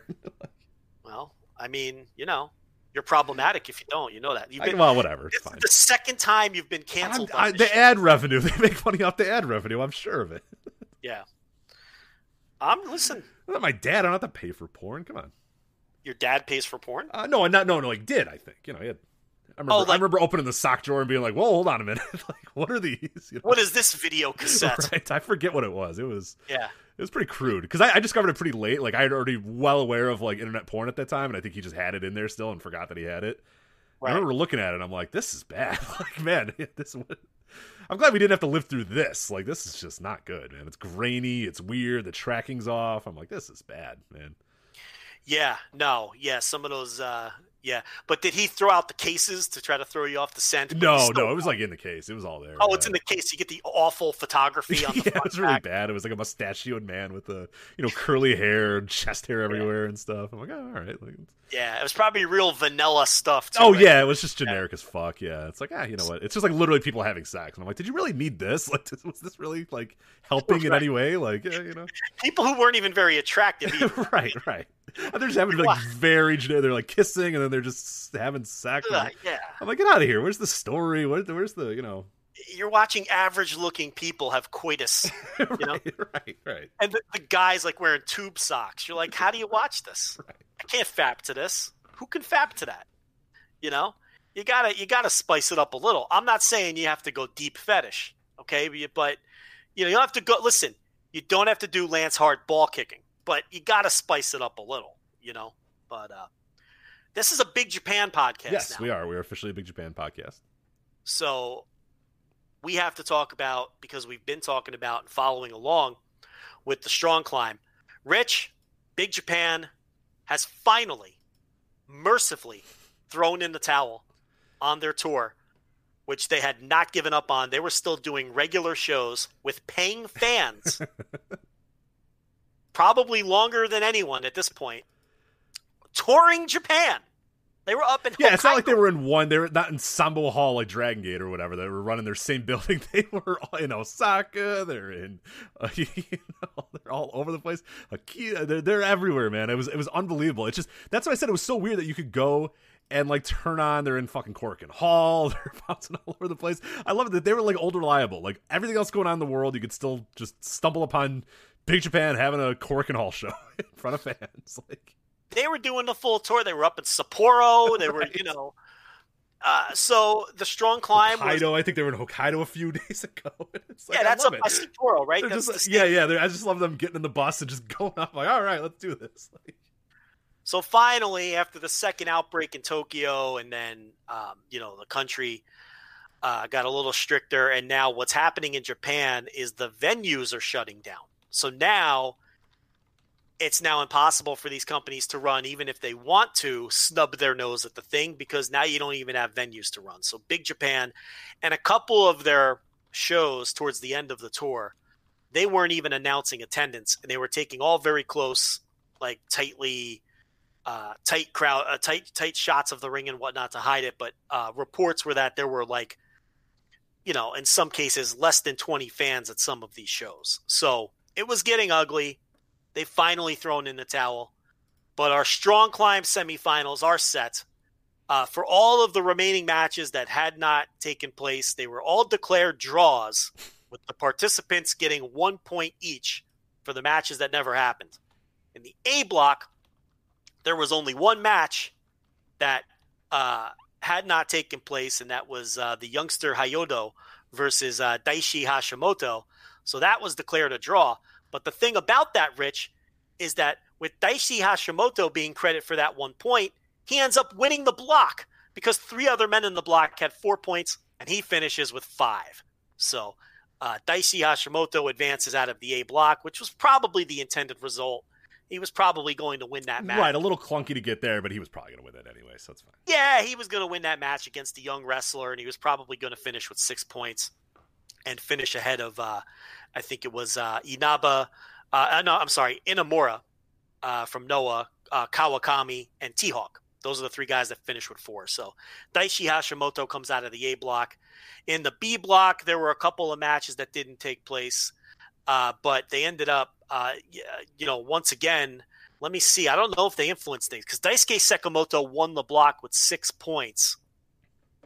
No, he would have won the block anyway. So the draws were completely inconsequential in that block. So uh, Daisuke Sekimoto advances with six, and he edges out uh, Kohei Sato, who came in second place in the block with five. So uh, Sekimoto wins the B block. The C block was an absolute mess. There were three matches that hadn't taken place. There was a two way tie at the top with Yuji Hino and Quiet Storm. oh. but Quiet Storm beat Yuji Hino head to head. Uh oh. Quiet Storm advances out of the C block. No shit, really? Yeah. Hell yeah, there we go. Nice. Good so. Quiet Storm wins the block because he, he won the tiebreaker with Yuji Hino and Okabayashi, who probably would have won the block, Right. but he didn't wrestle Hino or Kamitani, so those were draws, and he comes up. they really should not have had him lose to Hama then. that would have not been that. Maybe they should have adjusted that a little bit. Who, Okabayashi? Yeah. Yeah, Hama beat Okabayashi. Right, right, right. So, because would Yeah, that have helped? Well, yeah, I guess. Yeah, yeah, probably. Hey, yeah, would have won a bit, block. yeah. He would have finished with six. Jeez, you know, you fuck around, Big Japan. you know, So Quiet Storm comes out of the C block, and they uh, should have just done. We had a tour in Rio de Janeiro, just you know, actually, these matches all occurred in Rio de Janeiro, and this is what happened. So, but that's what I would have done. But you know, yeah. Big so, Japan is a respectable company; they're not gonna lie about that. Yeah. My my feeling though is probably that um well, let's talk about the D block first. So the D block it came down to uh uh the match with uh uh Lee, uh All Japan, um uh the geek, the tall geek. Yeah, Jake Lee, Jake Lee. Jake Lee. Jake Lee and Nakanoue had uh, had a match which Jake Lee needed to win to advance because with the draws factored in, he was one point behind Kakuta, Mhm. and you know they didn't want to put Kakuta through. Okay, so he Kakuta had five, Jake Lee had four, but Jake Lee still had one match on the table with Nakanoue. He beats him, that gives him six, and Jake Lee wins the block. At that point, they waved off the rest of the shows. So I think what happened here, Rich, was they wanted to make sure that they got the two finalists through their blocks because it's going to be Jake Lee versus Quiet Storm, and it's going to be Daichi Hashimoto versus Sekimoto. So I don't think they care that Quiet Storm won the block, even if he wasn't supposed to. Right, it's not like he won their biggest title and he's now their champion or whatever. It's it's like you know you could you could adjust. It's not that big of a deal. Well, I think the idea all along was for Jake Lee to go to the final. Right. So even though Quiet Storm probably wasn't intended to win the block, it's not that big a deal because he's just going to lose to Jake Lee in the semifinals Mhm. anyway. Right. So, and they have pushed the rest of the tournament to June. So, um, presumably we'll see a conclusion to this at some point. As far as the other semifinal with Daisuke Sekimoto against Daichi Hashimoto, I think Hashimoto's going to go through because what sense does it make you know, Jake Lee might end up winning the whole thing because then you set up a Jake Lee title challenge of Hashimoto, right? But you also have to remember this is Big Japan, and it's the worst booked company. yeah, they'll find some way to fuck that up. So So maybe Sekimoto wins, and then he beats Jake Lee in the final, and then Sekimoto, after beating Hashimoto and then winning the whole thing, becomes the next champ. I don't know. it's But hard to predict Big Japan. Yeah, they just do stuff sometimes. So I just feel like Quiet Storm. I feel like they got the three key guys they wanted to get through, like to the next round, and they were just, they're just going to live with Quiet Storm because I feel like no matter what, the C block winner was probably going to lose to Lee anyway in the semifinal. I mean, again, it's Big Japan and that's hard to predict, but that's kind of the feeling I get off of that. But at any rate, I have seen every strong climb match that has hit tape. I don't know if you have. I know there were a couple. I've that seen most. Yeah, I think I've seen most. There may be like one or two that I haven't seen, but yeah, for the most part, I've just been hitting play on the Big Japan tapes. And if it's a death match, I skip, and if it's not, I'm I'm watching it. So yeah, I've seen most of them. I don't think I've seen hundred percent all of them yet, though. But but but but most that have made tape, I have seen. Of the stuff that I've seen and remember. Not all of the matches even make tape. I think T Hawk has been the most impressive guy He's that been I've great. seen. Yeah, he's been fantastic. I thought he had a notebook match against Kawakami on the I think that was the opening night, uh, and he lost that match. And then I really enjoyed T Hawk's match against Daichi Hashimoto. Yeah, I three three twenty one is that show, and that one's pretty uh pretty easy to find if you uh if you want to. So that that one is uh yeah that that was fantastic, and and we're not a pro Daichi uh, Hashimoto site or show at all, but yeah, I thought he was I thought he was he was lessened a little bit. Like there was some bullshit that he there was still kind of your Daichi Hashimoto stuff that kind of makes your eye roll. Uh, but I thought he was pretty good in the match, and T-Hawk was just fucking fantastic in the match too. So it, it, it really did help it a lot. T Hawk has been so good in this tournament. I mean, uh, with the with the matches I've seen, that I thought he helped both of the opponents that I saw him wrestle against rise to a different level. So, believe it or not, this is the second Daichi Hashimoto notebook match I have this year. Can I still call him bad? Yeah, it's well. That's what's weird about him is sometimes it's good, and then sometimes it's when it's bad, it's really, really, really bad. It's really bad, and that Yeah. makes it tough. Yeah, because some, it, it- sometimes it's like, does this guy know how to wrestle? Has he ever wrestled before? Which is so. weird. That's what. That's I think what infuriates me more. If he was just like generically whatever, if he was just kind of blah all the time, we wouldn't talk about him. We wouldn't be upset. We wouldn't be frustrated. Just be like, yeah, Daichi Hashimoto, he's blah. The problem is you see him do stuff that's good, and you're like, oh, this guy's good. And then you see him the next time, and you're like, dude, what the fuck? Like, have you forgot how to wrestle in like a week? How did you forget how to wrestle? And that's what's so frustrating about him. And that's why we, I think we talk about him and and, and, and give him so much shit because it's like, dude, you could be great, and you are sometimes great, but then you're really bad sometimes. Like the the the, the, the, the he just he fluctuates so heavily, and it's so weird. The thing is, the two matches that have hit my notebook were against Yuji Okabayashi and T Hawk. Which So- that could be another thing too. We're talking about you know two tremendous workers there, so maybe he rises to the occasion against those guys, and and, and maybe during the other guys. Or is it really him rising to the occasion? right, right. That's I, I guess mean, you're talking about two guys that are among the best wrestlers in the world. I mean, I'm not afraid to put T Hawk on that level at this point. no, no, he's there for sure. Just the snap that he works with. And remember that Triple H clip from Tough Enough? Good snap. Good Yeah, snap. yeah, yeah, yeah. Oh yeah. taking their bumps. I like to work in a good snap now and then because of that. That's like a famous clip, you know? But uh, T Hawk. Here, here's how you do it. He slaps the mat on the way down. Boom! There. See how that sounds? I love it. Let me tell you something, though, in that clip. He took much better bumps than those kids. Like, it was, that was good snap. No, it was pretty funny when he's like, "All right, all right," because he, he's listening to them. You can see he's like leaning over. This is like he's got the long hair still. He's got the no beard or whatever, and he's listening and he's he's hearing him. He goes, "Okay, hold on, hold on. Here, here's He's how you take a a- bump." He's he's wearing a shirt nine sizes too small. right? Oh yeah, of course. Yeah, Yeah. That's a boys. Right. He's wearing a boys mediums. You know, that's uh, but, Right. But yeah, yeah, I love that clip too because you're always like, "All right, here's this asshole," and then he just attacks the mat, and you're like, "Oh yeah, all right, I'm right." You just hear it, it's like bam, bam, bam, bam, and you're like, "Oh, that is how you bump." Okay. That is good snap. Yeah, you're like, "All right, wrestling. Yeah, let's go." yeah. And then like Chris Nowinski takes a bump, and you know he's putting him over, saying he has good snap. Was that his season? Might have been. Um, I think it was season one, right? The good snap season. Yeah, yeah, yeah. Season one, yeah. Chris Nowinski, Josh Matthews, Nydia. Uh, who else was on that shit? Um, Maven. That Maven, yeah, Master of the Dropkick. Maven was on that that first season. Uh, so. man, I just named half the cast. That's pretty not good. Yeah, I'm trying to think who else was on that cast. show's like 20 years old, right? right, that's pretty good. Um, you remember Taz on the back of the pickup truck Yeah. barking at him when Yeah, they were yeah. jogging up the mountain? Yeah. So who, But, who'd you uh, name here? Who, who'd you name here? You got Nowinski, you got Nowinski. Yep. Nydia, Nydia. Yep. Josh Matthews, Yep. Maven, Yep.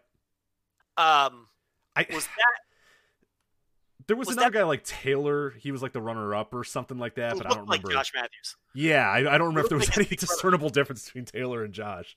Yeah, one was tall, one was short. Was the Yeah, difference? yeah, right, But they right. both looked the same. They both had that year 2000 bowl cut. Yeah, the the pull cut with the frosted tips in there. So yeah, like the Caesar wasn't it called the Caesar?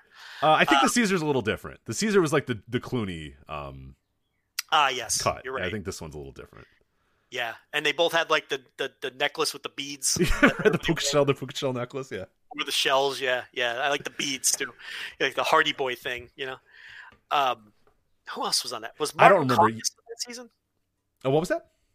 Was Martin Caucus or whatever his name is on that season? The guy I from don't- Underground. Think so. I don't think so. Yeah, the rest of the the rest of these guys, I'm looking at it right now. The rest of these guys have like no Wikipedia pages or anything. So I don't think. Yeah, I don't think any of these guys ever exist. Remember one of the Stone Cold seasons? He nicknamed a guy Shit Stain, or was it? that was oh oh Skid Mark, right? Skid Skid Mark, Mark, yeah. was the guy's name. He looked like Big Cass, I think, and he Yeah. nicknamed him Skid Mark.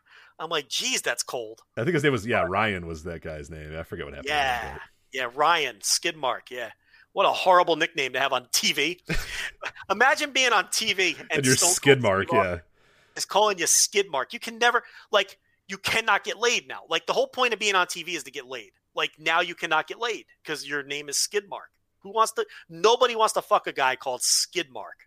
You know, especially when someone like Stone Cold is calling you Skidmark. But uh, yeah. The Marty the Moth. He was in. He was in one of the Stone Cold seasons. I think he might have been even in the last uh, of the Oh, revival season. The second to last. off. The second to little last. off, little off. That's a little off on that one. A Couple years, only twenty years off on that one. Um. Oh, wasn't what's her name on season one? Um. Uh, the the the one that married Charlie Haas. Oh, uh, Jackie Gayda. Yeah, Uh no, I thought she was on the. maybe season two. I think she was season two. Yeah, I think. Yeah, let's see here. Yeah, Oh. so yeah, Kenny King, uh, Jackie Gayda, Linda Miles, Matt Morgan. That was season two. So good. Jackie. Okay, season two. All right. Wait, the first guy was K I N G King. King. How dare you say it any other way? That man has been on our TV screen since 2004. What a, what an incredible Yeah. what a run that guy's. So Daichi Hashimoto, who other uh, people refer to as Skid Mark at times, um, look, he, you get him in there with a great wrestler, and he could have a very good match. Um, the problem with him is he's, well, we've talked about the problems with him. Do we really want to do that again? He's just not very good. But it just goes to show that you don't have to be a great wrestler to have a great match all the time. You know, you can be because I still, you know, he could have these matches with T Hawk and Okabayashi, but I, you know, fundamentally, I watch him and I still don't think he's a good wrestler. Does that make sense? Right? Yeah, yeah. He just he just it seems like he kind of gets into a good match every so often, but doesn't feel like he's a good wrestler. Yeah, I, I know exactly what you mean. It's hard to describe, but Yeah, and there's a lot of wrestlers like that. I mean, you know, it's it's, but I mean, it's like you watch him wrestle and you don't, you know, you're not watching a good wrestler. I mean, he doesn't just. He, what does he do particularly well? Can you come up with something that Daichi Hashimoto does particularly? he's great at screaming. Uh, but that, yeah, it, you're right. It, it's no, I, I don't. Yeah, he's not a very good kicker. He's not a very good striker. He's not very athletic. He doesn't fly very well. He doesn't look very good. Uh, yeah, not quite sure. Yeah, not sure. He has no presence. He has no charisma. He doesn't have particularly impressive offense. He doesn't sell. You don't look at him and think, ah, he, he he's great at sell. He's not a good bump and sell guy. Uh, he has a terrible looking body. He has a terrible look. Um, I mean, you can't point to anything that he does at a level better than his peers. So, um, you know, he's he's a guy where if he gets in there with a great wrestler, I always hate using the word carry, but he can be carried to a great match. But at any rate, he's who you have to deal with. You know, the one downside of all this Big Japan stuff hitting tape is that he's the champion right now. Right. So it's a lot That's of Daichi Hashimoto. You're watching a lot of him for a long time. And we're going to be talking Big Japan next week because that, that show from February just emerged where he takes on Nomura, Takuya Nomura. So I'm going to watch that show. It looks like a very interesting show. There's a Lindaman singles match on that show. I don't have the card in front of me. Actually, let me pull it up now because this is a Big Japan podcast now. Yeah, we got to know our eh. shit. We got to start knowing our shit. So hold on. I think it's the 224 show, if I'm not mistaken, from Osaka. Let me see if I'm right on that. Um, yeah, so it's Daichi Hashimoto against Takuya Nomura. Uh, Yuya Aoki defending the junior title against Lindaman. That's good looking shit. Um, there's a six man tag, but it's a garbage. Uh, you know, uh, I mean, it's Abdullah Kobayashi. I'm not sitting through that. No, no, yeah. Um, barbed wire board death match, no shot. Um, a tag fatigue match with Leatherface. Leatherface? they find Corporal Kirchner? What's going on there? Um, there's a UWA World Trios match. Billy Ken Kid, Masamune, and, Sub- yeah. and Tsubasa. Let's go. Hey, Billy Ken Kid and Tsubasa. I should put the old picture up. Yeah, that's us, man. I love. I love. I, I, cool. man, I'd love to do. And I, I mentioned this a, uh, like a few years ago. I was going to try to do this, and it's it's very hard to like kind of track these down and do it. I still may might do it, but I I'm a sucker for like a weird title in a weird company.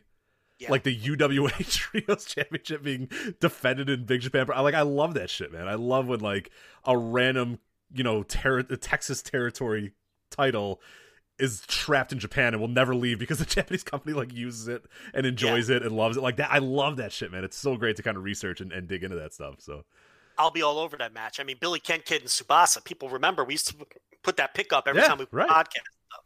That's us, and uh, they're taking on uh, Akiyori Takazawa, Naoki Tanizaki, and Ryota Nakatsu. So a little Naoki that sounds like pretty fun. I like Haven't that. seen him in a while. Little you know, dolphin, The little old, uh, dolphin man. yeah, Naoki Tanizaki Dolphin there. So um, I will definitely watch that match.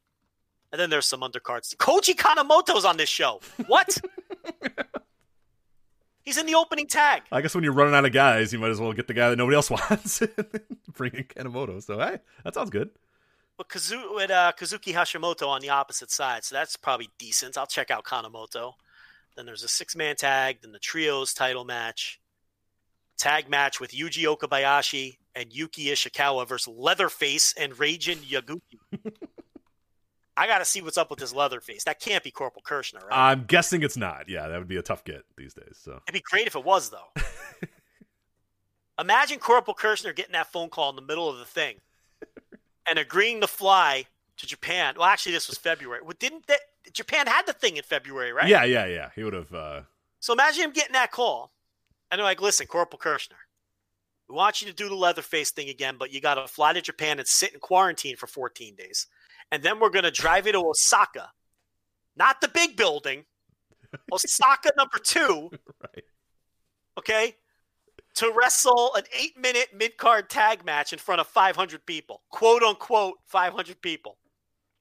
That'd be. I I gotta check that out. That sounds So, incredible. Yeah, I. Uh, Then there's the deathmatch Garbo, and then the he uh, was he the one that like they the WWE announced was dead, and then he had to say, "No, no, I'm not dead. I'm not dead yet." Yes. Yeah, I remember that. Did they do like they did like a dot com thing or whatever? They're like Corporal Kirchner, or like you know whatever his real name was, who uh, appeared in World Wrestling Federation as Corporal Kirchner has, has passed on. He had to be like, "Whoa, no, no, no, I'm not dead." Like that's got to be weird to read, you know?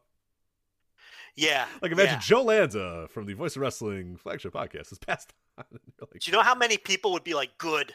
right? Yeah, ah, serves him right for not liking Hideki Suzuki. I, I think about that. I'm glad sometimes. his I'm glad his wife is widowed because he didn't like the wrestling I liked. Right, exactly. That would definitely happen. Yeah. Like I've thought about that. Every Those time I kids go, don't have a father, but I'm glad because he doesn't like the boneyard match as much as I do. So. yeah, every time I go grocery shopping, I think about that. As I walk past someone and hold my breath in the grocery store, You gotta I get a mask, man. You got you got a mask yet or what? Don't tell no the- mask, no mask. The nurse is pissed at you, man. Get the get a fucking mask, dude. So I just hold my breath. Get a So- bandana. they look cool. So I, I- every time I walk past someone in the grocery store, I think if I get the thing and I die, the worst part about it isn't necessarily being dead; it's that people will be happy I'm dead. You know, and then people who I know who know nothing of this world of me are going to be like, "Why are people happy Joe's dead?" Right. Uh, Daichi Mo's, uh, Daichi's mohawk, you know, with his fucking Yeah. Japanese lettering, and he's a 16 year old that lives in, you know, Oklahoma. He's gonna fucking love that you died. Yeah. it's so weird. Yeah. Yuji Hino's Grundle is going to be posting that he's glad I'm dead, and people are going to be like, "Why? Why? Joe's a nice guy." So, um, yeah. So that's uh, yeah. We're going to be doing that big Japan. We'll do that big Japan show next week. At least the good, the stuff that we're gonna. We're now at the level where we're previewing We're previewing. Big we're, we're getting shows we're teasing you that we're going to talk about shitty Big Japan shows next I might- week. Come back next week for our Big Japan. Listen, what uh, we're going to do the Big Japan next week. We're going to do the Noah Global Tag League. We put that off, right? Yeah, we're right, right, right. Two some of that AW, two AW, baby. and the two AW show. We're going to do FKA Kaientai Dojo here on the Voice of Wrestling flagship podcast. Let's go. We're going to do those three topics for sure next week. Here's the thing, Rich. One of those might be the lead. I am ready. I'm ready for a world where we start with two AW. Where you What go, else- Rich? I've been watching the old Kaientai Dojo, and I, I'm I excited mean- for it. I'm ready for it. Where else are we going to go with it? You're, I mean, right. Yeah. unless a big story breaks, one of those is going to be the lead next week. That sound you hear are people unsubscribing, I was gonna say that that that, that sound was a hundred dollars in Patreon money being uh, taken off the table. Um, so All Japan. I guess we finish up today with All Japan, right? So this was the. I love the title of this show. They did a no fan show in Shinkiba First Ring, that little building that holds like 300 fans. Um, people might know it from the New Japan. Um, not Lions Break; those are the American ones. What yeah yeah the uh, uh oh my god why am I blanking on the name of that or was it Lions Break, or was Lions Break the American? Lions Break is the American one. Oh, what the fuck! Oh, man. The worst part about this is 27 people are telling us. We Well, that's the advantage of having the chat room now. yeah, that So- we can hopefully. Uh, maybe they were called Lions Break. I don't remember. Whatever. I think Lions Break are the one in the LA dojo, right? This is the worst part. Oh my It's the god. New Japan. Are screaming. or, what, or is Lions Break the Japanese ones and the American ones are called something else? Oh my god. Oh, And they stopped doing them. The Japanese. Yeah, and they, they ruled, and I, I'm very pissed that they stopped doing they it. were good shows. They did them in this little building here, the first ring. Um, New Japan, Lions, something. Lions Gate, Lions Gates, Lions Gates. Lions Gate. We got it. We got it. Stop. the Lions Gate. Yeah. Anyway, that's the building that they ran this little show in, and we talked about it a little bit at the top. But man, this was right there with some of the dynamites as the most enjoyable experience for a a, a, a no fan show. They darkened the arena, so you couldn't even see the seats. And Rich, there this is a seven match show, and the first five matches were done 28 minutes into the I show. know. I loved it. Oh my god, I love this. Like we were talking about it a little bit at the beginning of the show, where initially I was just like, "Man, these matches are going quick," and then I was like, "These matches are going quick." It's, and I loved it. It was like guys got in the ring, they did their shit, boom, boom, boom, in out. I like I, more wrestling like this, more especially in these empty arenas. More wrestling like this. Go in there, get your shit in, do your stuff, and get out of there. You know, don't have me waiting around for an hour and a half. Don't have me waiting around. Just get in there and do it because it was like it was super enjoyable. You knew at the end of the match, this guy won, that guy lost. You know, the, and, and there was not. It wasn't like they weren't wrestling, and it wasn't like they were wrestling like like they, they, you know, they were on fire. Like they were wrestling like perfectly normal matches. It would just you know like it, hit a move, and he'd pin him, and he'd win. And it was like, all right, cool. I was fine with it. I loved it. Yeah, the the first five matches to me, I'm watching them, and not only are they enjoyable short matches, but I'm thinking if you've never seen All Japan before and you're dying for something to watch, these were good introductions. to the Absolutely, yeah. You, you knew who everybody was. You knew what everybody was, their style was, and all that sort of stuff. And then they boom, boom, got in and out. And then yeah, the next guy, the next group of, of, of guys. So, yeah, I, I love that as like kind of a because it's been a while since I watched like an entire All Japan show. So it was cool to kind of be like, oh yeah, yeah. There's you know, You're like, oh, uh, Purple Haze or the Heels, right, And right. You get you get everything. Yeah, it, it it was masterfully done, man. Three oh man, these were three minutes, four minutes, two minutes, one minute, three minutes. Fuck yeah, let's go. Yeah, and it's not like they were like shit matches. They were good little matches for those lengths too. This wasn't like Well, except for Kai and uh, Black Men, so that that that was that's the thing. You, the show didn't get off to a great start. that was not good. that was just kind of there, but after that, it really I do. Oh my god, I love the dork ass Kai in the fucking opener of an All Japan empty arena match. I love that. Perfect spot for Uh, you're still banging on the Kai. I respect. he blows. He sucks. I like Black Menso Ray. I like his music. shots. Cha cha cha cha cha cha. No, it's cha, shots. cha, That's cha. it's the shot song. Yeah, you don't go to enough uh, terrible bars or clubs. And I like how, but what I don't like is I always thought he was like replicating like a cobra. Do you know what his gimmick is? I don't. I actually thought it was like a, a snake or something. like a what is it? snake or a cobra? Rich, he's a tea kettle. Oh god.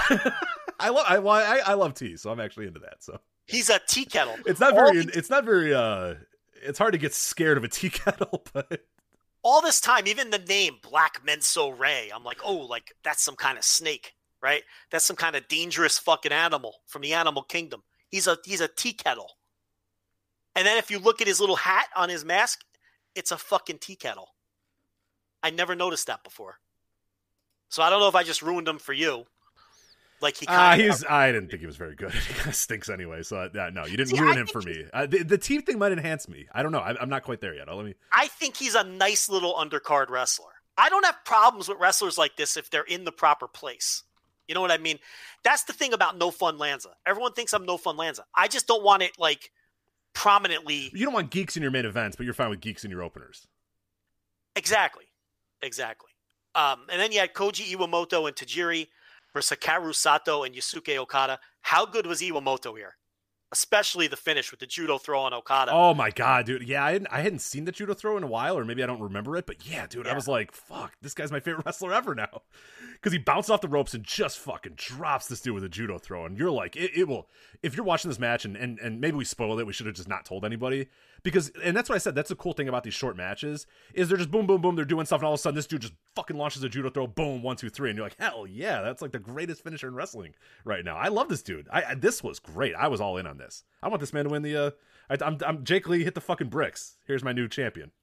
Oh, you're bumping him up. Yeah, oh yeah, he's right up there. He's up there already. Judo throw Suwama, win the fucking title. Let's go the thing about Iwamoto is sometimes he leans too heavily on the judo throws. Like he'll have matches where he does like six of them. Right, I do remember seeing those before. Yeah, they kind of lose their importance when he does it seven times. Exactly, so. but a situation like this, and he put away Okada clean right in the middle, you know. And I was like, wow. Then you had Takao Omori, fiery youngster, uh, versus Chikara. I liked this match. It was good, yeah. Chikara ambushes him in the beginning and like crotches him on the middle rope, right? And he's like trying to like steal the win. Well, Omori's trying to come down. He's trying to come down to the ring, and Chikara's like in his face right away, and like ah, and he's just like, "Come on, dude, let me do my thing. Let me get my fucking wolf's, you know, yeah, yeah. fur off, and then I'll fight your ass in a minute." But Chikara wants him right away, and then Aoki's like, ah, or Omori is just like, "Okay, all right, here we go."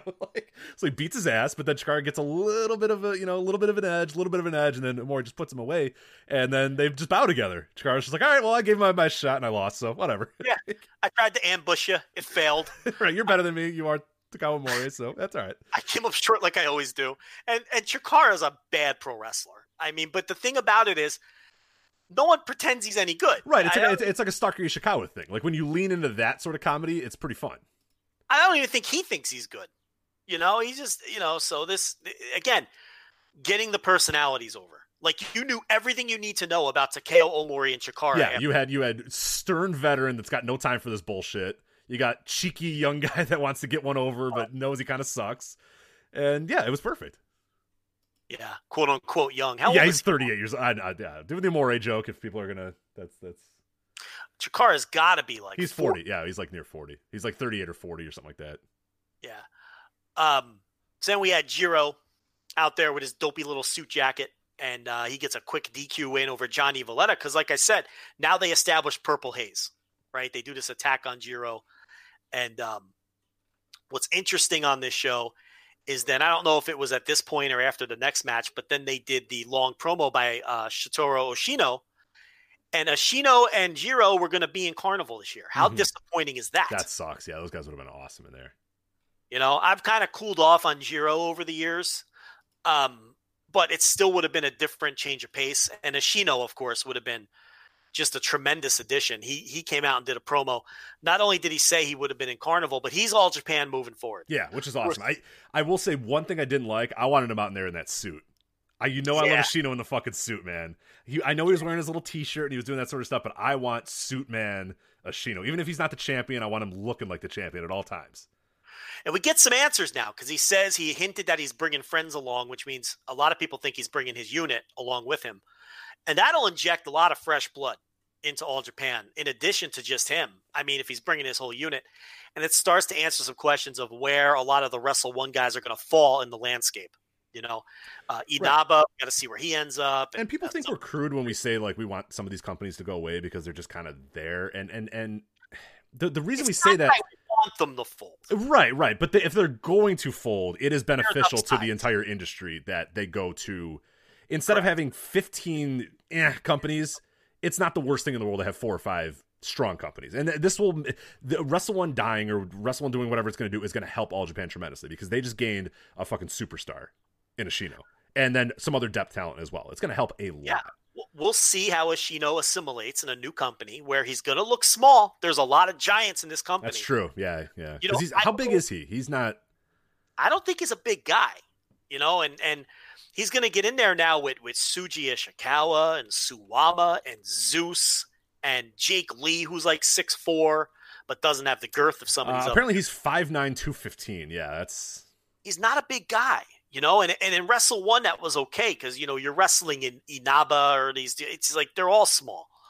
But like we'll see how he assimilates and but yeah it, it look i'm not i'm not rooting for wrestle one to fold you know but there are upsides to it you know we see if we see if a guy like ashino could hang in a slightly bigger company. We see uh, All Japan desperately needed a new injection of talent, yeah. and they're getting it. So there are upsides when this kind of stuff happens. So then we had uh, the good Italian boy Akira Francesco with Jiro and Yoshitatsu, then defeating Johnny Valletta, Izanagi, and Shigehiro Irie, Purple Haze. They did a Heyman special. They did the DQ in the singles match with Valletta and Jiro and it bled into a six man tag. Yeah, which ruled. It's fucking great. I love it. I knew at that point you were gonna love this show. When I was watching this, I was like, oh my god, Joe is just standing yeah. and clapping at the the Heyman special, the DQ into a six man. It's perfect. It's the DQ into the un, into the impromptu six man, and then the baby faces win in the end. It's the Heyman. It's a Heyman special. And how often do you see that in a traditional company like All Japan of all places? Right. I was very surprised to see that here. So cool stuff. So they were having some fun with it, and like we said, as these matches were ending, the participants were going into the crowd to add atmosphere to the matches that followed them. First of which was my favorite match on the show Jun Akiyama, Tashi Sagara, who should remain a team and win every set of tag team titles on the planet. I That's love it. Yeah, the grumpy uncles just like on their porch, you know, drinking lemonade, like, all right, put the put the paper down and say, all right, these young assholes want to fight us. All right, like. And Rich, they put the boots. Oh yeah. Dan Tamura and Hokuto Omori, two young boys, or two. Uh, I guess they're not young boys. Tamura's been around a while, right? But I mean, they're still they're prelim guys. So they put the boots to these two young boys for 12 minutes and 32 seconds on a show where the other five matches combined weren't 12 minutes long. They beat the living shit out of these two guys and it to me it was too short. I couldn't get enough of this. Did you love this as much as I did? Oh, I did. Yeah, it was great stuff. And and the thing too is what was cool about this match in particular is like you you you get the idea that Akiyama and Sagara could put these guys away in a minute if they wanted to. But they're just out there having a wrestle. You know what I mean? They're just like, all right, you know, these you got us out of bed. We're not gonna just do this in a minute. We're gonna really make you know, punish you for for, you know, even thinking that you can get in the ring with us type thing. So it's yeah. like they could have pinned him. You know, Akiyama could have fucking dropped him on his head and pinned him one, two, three. Sagara could have taken his take his head off with a lariat and pinned him. But they were like, yeah, you know what? I'll tag. We'll do this. We'll have a little fun. Like they, then you kind of get the idea that these old guys are. Eh, I feel like uh, you know this is kind of fun. I'm glad we did this. You know, you know, it, it hurts to get out of bed. It hurts to get, but once you get rolling, it's like, yeah, you know, might as well keep going and they just toyed with these kids, just fucked them up for minute after minute. It was great, man. It did not feel like 12 minutes at all. It felt like it, it just went by in a flash. It was really, really cool this was the proverbial cat fucking around with a half dead mouse. Yeah, yeah. right. Just batting them around and and then putting them away. God, I love that. Like you made us stop reading our papers, so now we're gonna just you know, all right, you wanted to fight, we'll fucking fight then. All right, let's go. yeah. This is when you're 12 and you challenge your dad to a wrestling match in the living room, and you realize he has that old man strength that you can't compete with, and he can snap your neck at any time. You know, I would love to see these two guys just do a death march through various companies and just win tag team titles all over the place. Yeah, it'd be great. They were a good team. I liked it. I don't know if death march is a good analogy during a global pandemic. Yeah, maybe, not a death march, but a, uh, hey, listen, a, a run, a quote unquote run would be yeah. Uh, so then the main event was the match everybody's talking about. This was a 60 minute time limit draw. Jake Lee, Shuji Ishikawa, and Yuma Aoyagi against Kento Miyahara, Suwama, and Zeus. Rich, it's not that the match was bad. I don't know if it was good or bad. I don't know. okay, then we have different takes because yeah. I, I thought that the match was good and well worked, but there was no connective tissue from beginning to end. It didn't feel like the same match at the end that it was at the beginning. And I know that's not easy for 60 minutes, but I have to judge what I see. And because it was so long and I it, it didn't hold my attention all the way through, and yeah, the last 10 minutes were awesome, right? With Suwama and Ishikawa just beating the living shit out of each other. I can't call it a great match. Um, I also can't call it a complete waste of time. It's not. It didn't give me the feeling that Edge versus Orton gave me, or Gargano versus uh, Ciampa gave me. But a lot of people are saying that this is a great match of the year caliber match, and I can't go that far with it because there just wasn't enough connective tissue throughout the match. There wasn't a there wasn't a match long story, at least one that connected with me. It felt like five different matches, and that's fine. But man, look, they tried it.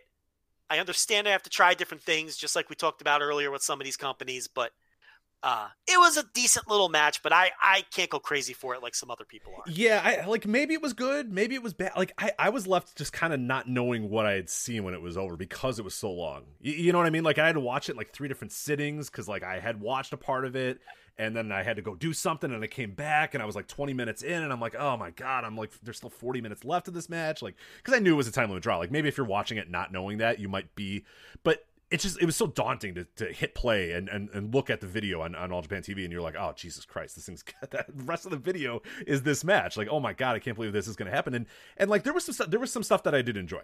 You know, I like you said, the Suwama Ishikawa stuff at the end of the match was really, really good. The rest of it though, I I, I was I, I you know, talking right now and I just finished it this morning, I don't know if I remember much else that happened in it you know and that that's a problem when you go 60 minutes and you go yeah. so long and a lot of it is just plotting and a lot of it's just guys tagging in tagging out and having a wrestling match or whatever. You know what was i supposed to feel after this match? I felt ishikawa and suwama i'm looking forward to that match but otherwise i don't feel anything else.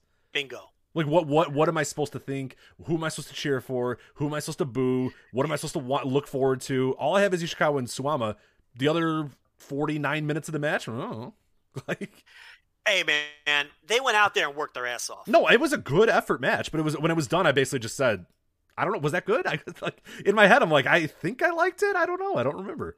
I'll give you another takeaway I had. Miyahara looks naked without that title, and real quickly, did it annoy you that he came out and he was so happy, go lucky? Oh, I know where you're going with this. It didn't. But okay. tell me why it bothered you. Well, because I, I, mean, like this dude just he just ended like a, a, historic reign. He's he's one reign away from from tying an all time mark, tying the biggest mark, one of the, the most the prestige, you know, most title reigns and all the most defenses. All sorts. Of, he had all this like he could have been right there on the cusp of doing it. Lose the title, he comes out and he's kind of doing his fake, like, "Yeah, let's all have fun." Yeah, you know, I'm, I'm doing my old Kento Miyahara thing. Like, I'm not, I don't know what I wanted. I kind of wanted Kento Miyahara to be like, "No, I'm fucking pissed, man. I'm getting that title back." I hear you. He I'm not going to team with Suwama, and he's teaming with the guy. Teaming with the guy who beat him too. That's right. Like, isn't that weird? It bothered me. I don't know why it bothered me, but it just did. I, I, I, I want I want sulking. Give me my fucking title back. No, I'm not tagging with you, you asshole. Come on, let's go. I listen. I gotta be honest. I didn't occur to me in the moment, but it's not a bad point. But I can't sit here and lie and say that I felt the same way. But not a bad point. All I can think about is he's doing his Kento Miyahara entrance and being goofy and you know, doing his is he looks naked without the title, and man, I already miss him as champion. I I I just feel like he should be the champion in this company.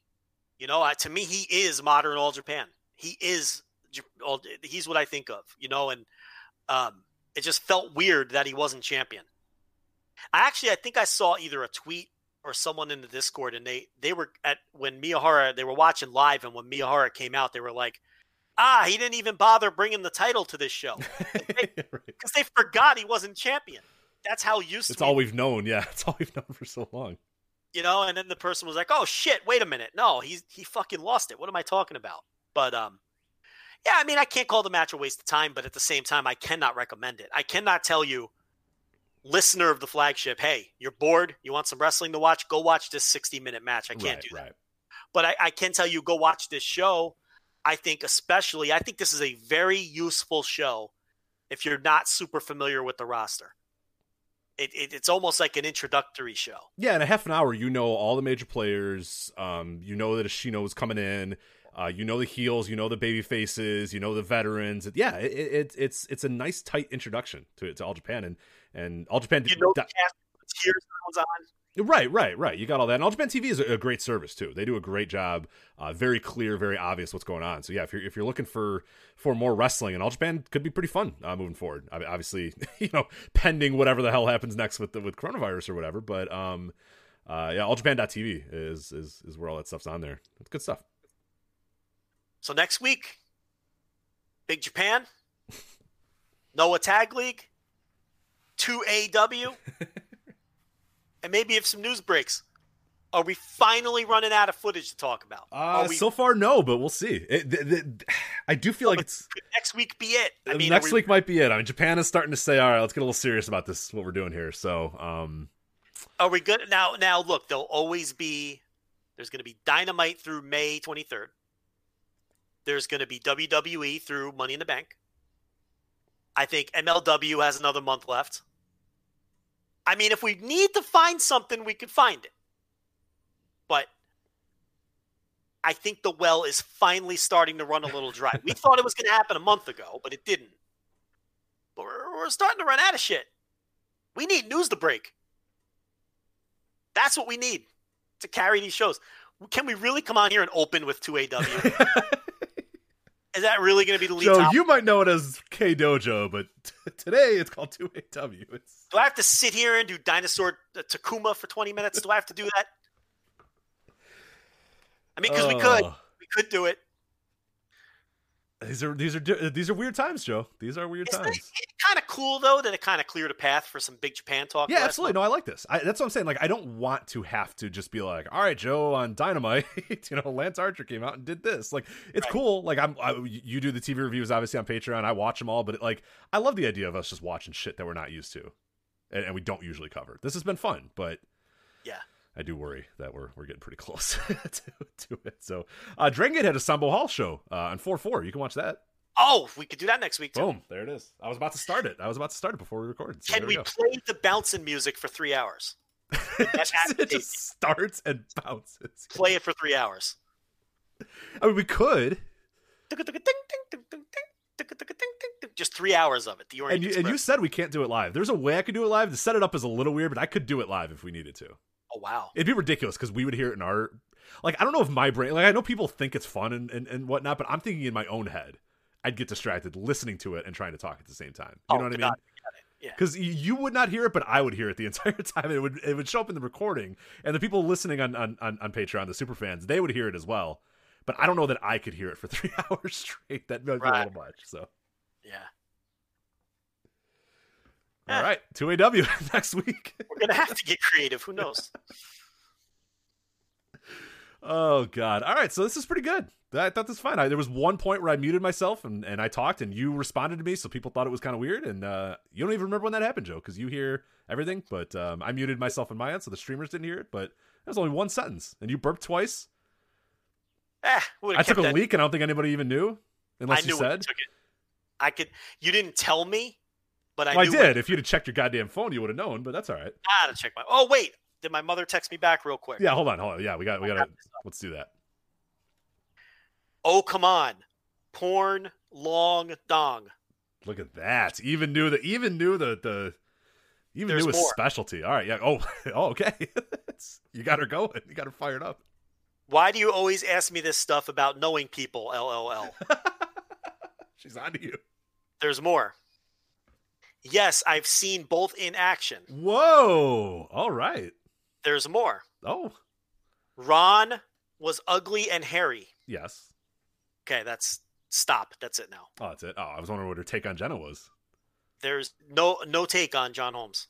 Just the Ron. Oh, on, on John Holmes. Oh, right. Oh, I forget. You asked about Holmes and and, and Ron. I Jeremy. asked Ron Jeremy and John Holmes.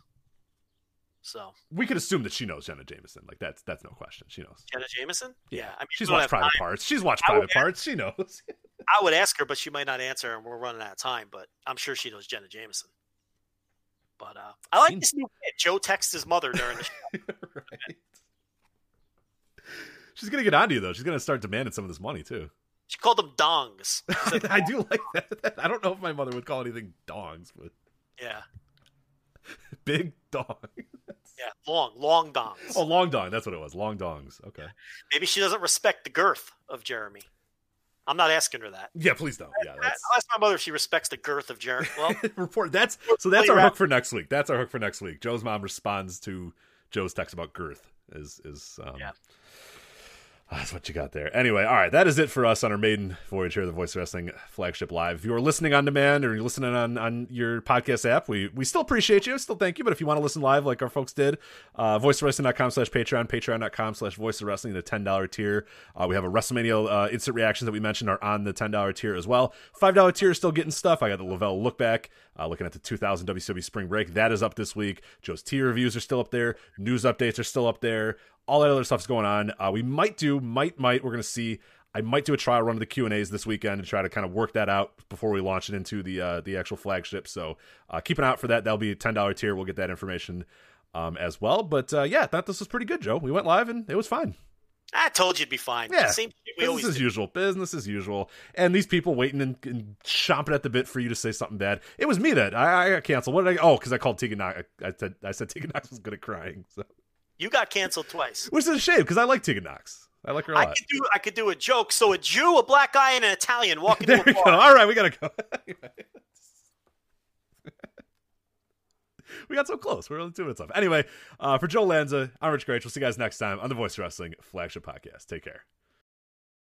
Say goodbye to your credit card rewards. Greedy corporate mega stores, led by Walmart and Target, are pushing for a law in Congress to take away your hard earned cash back and travel points to line their pockets. The Durbin Marshall credit card bill would enact harmful credit card routing mandates that would end credit card rewards as we know it. If you love your credit card rewards, tell your lawmakers hands off my rewards. Tell them to oppose the Durbin Marshall credit card bill.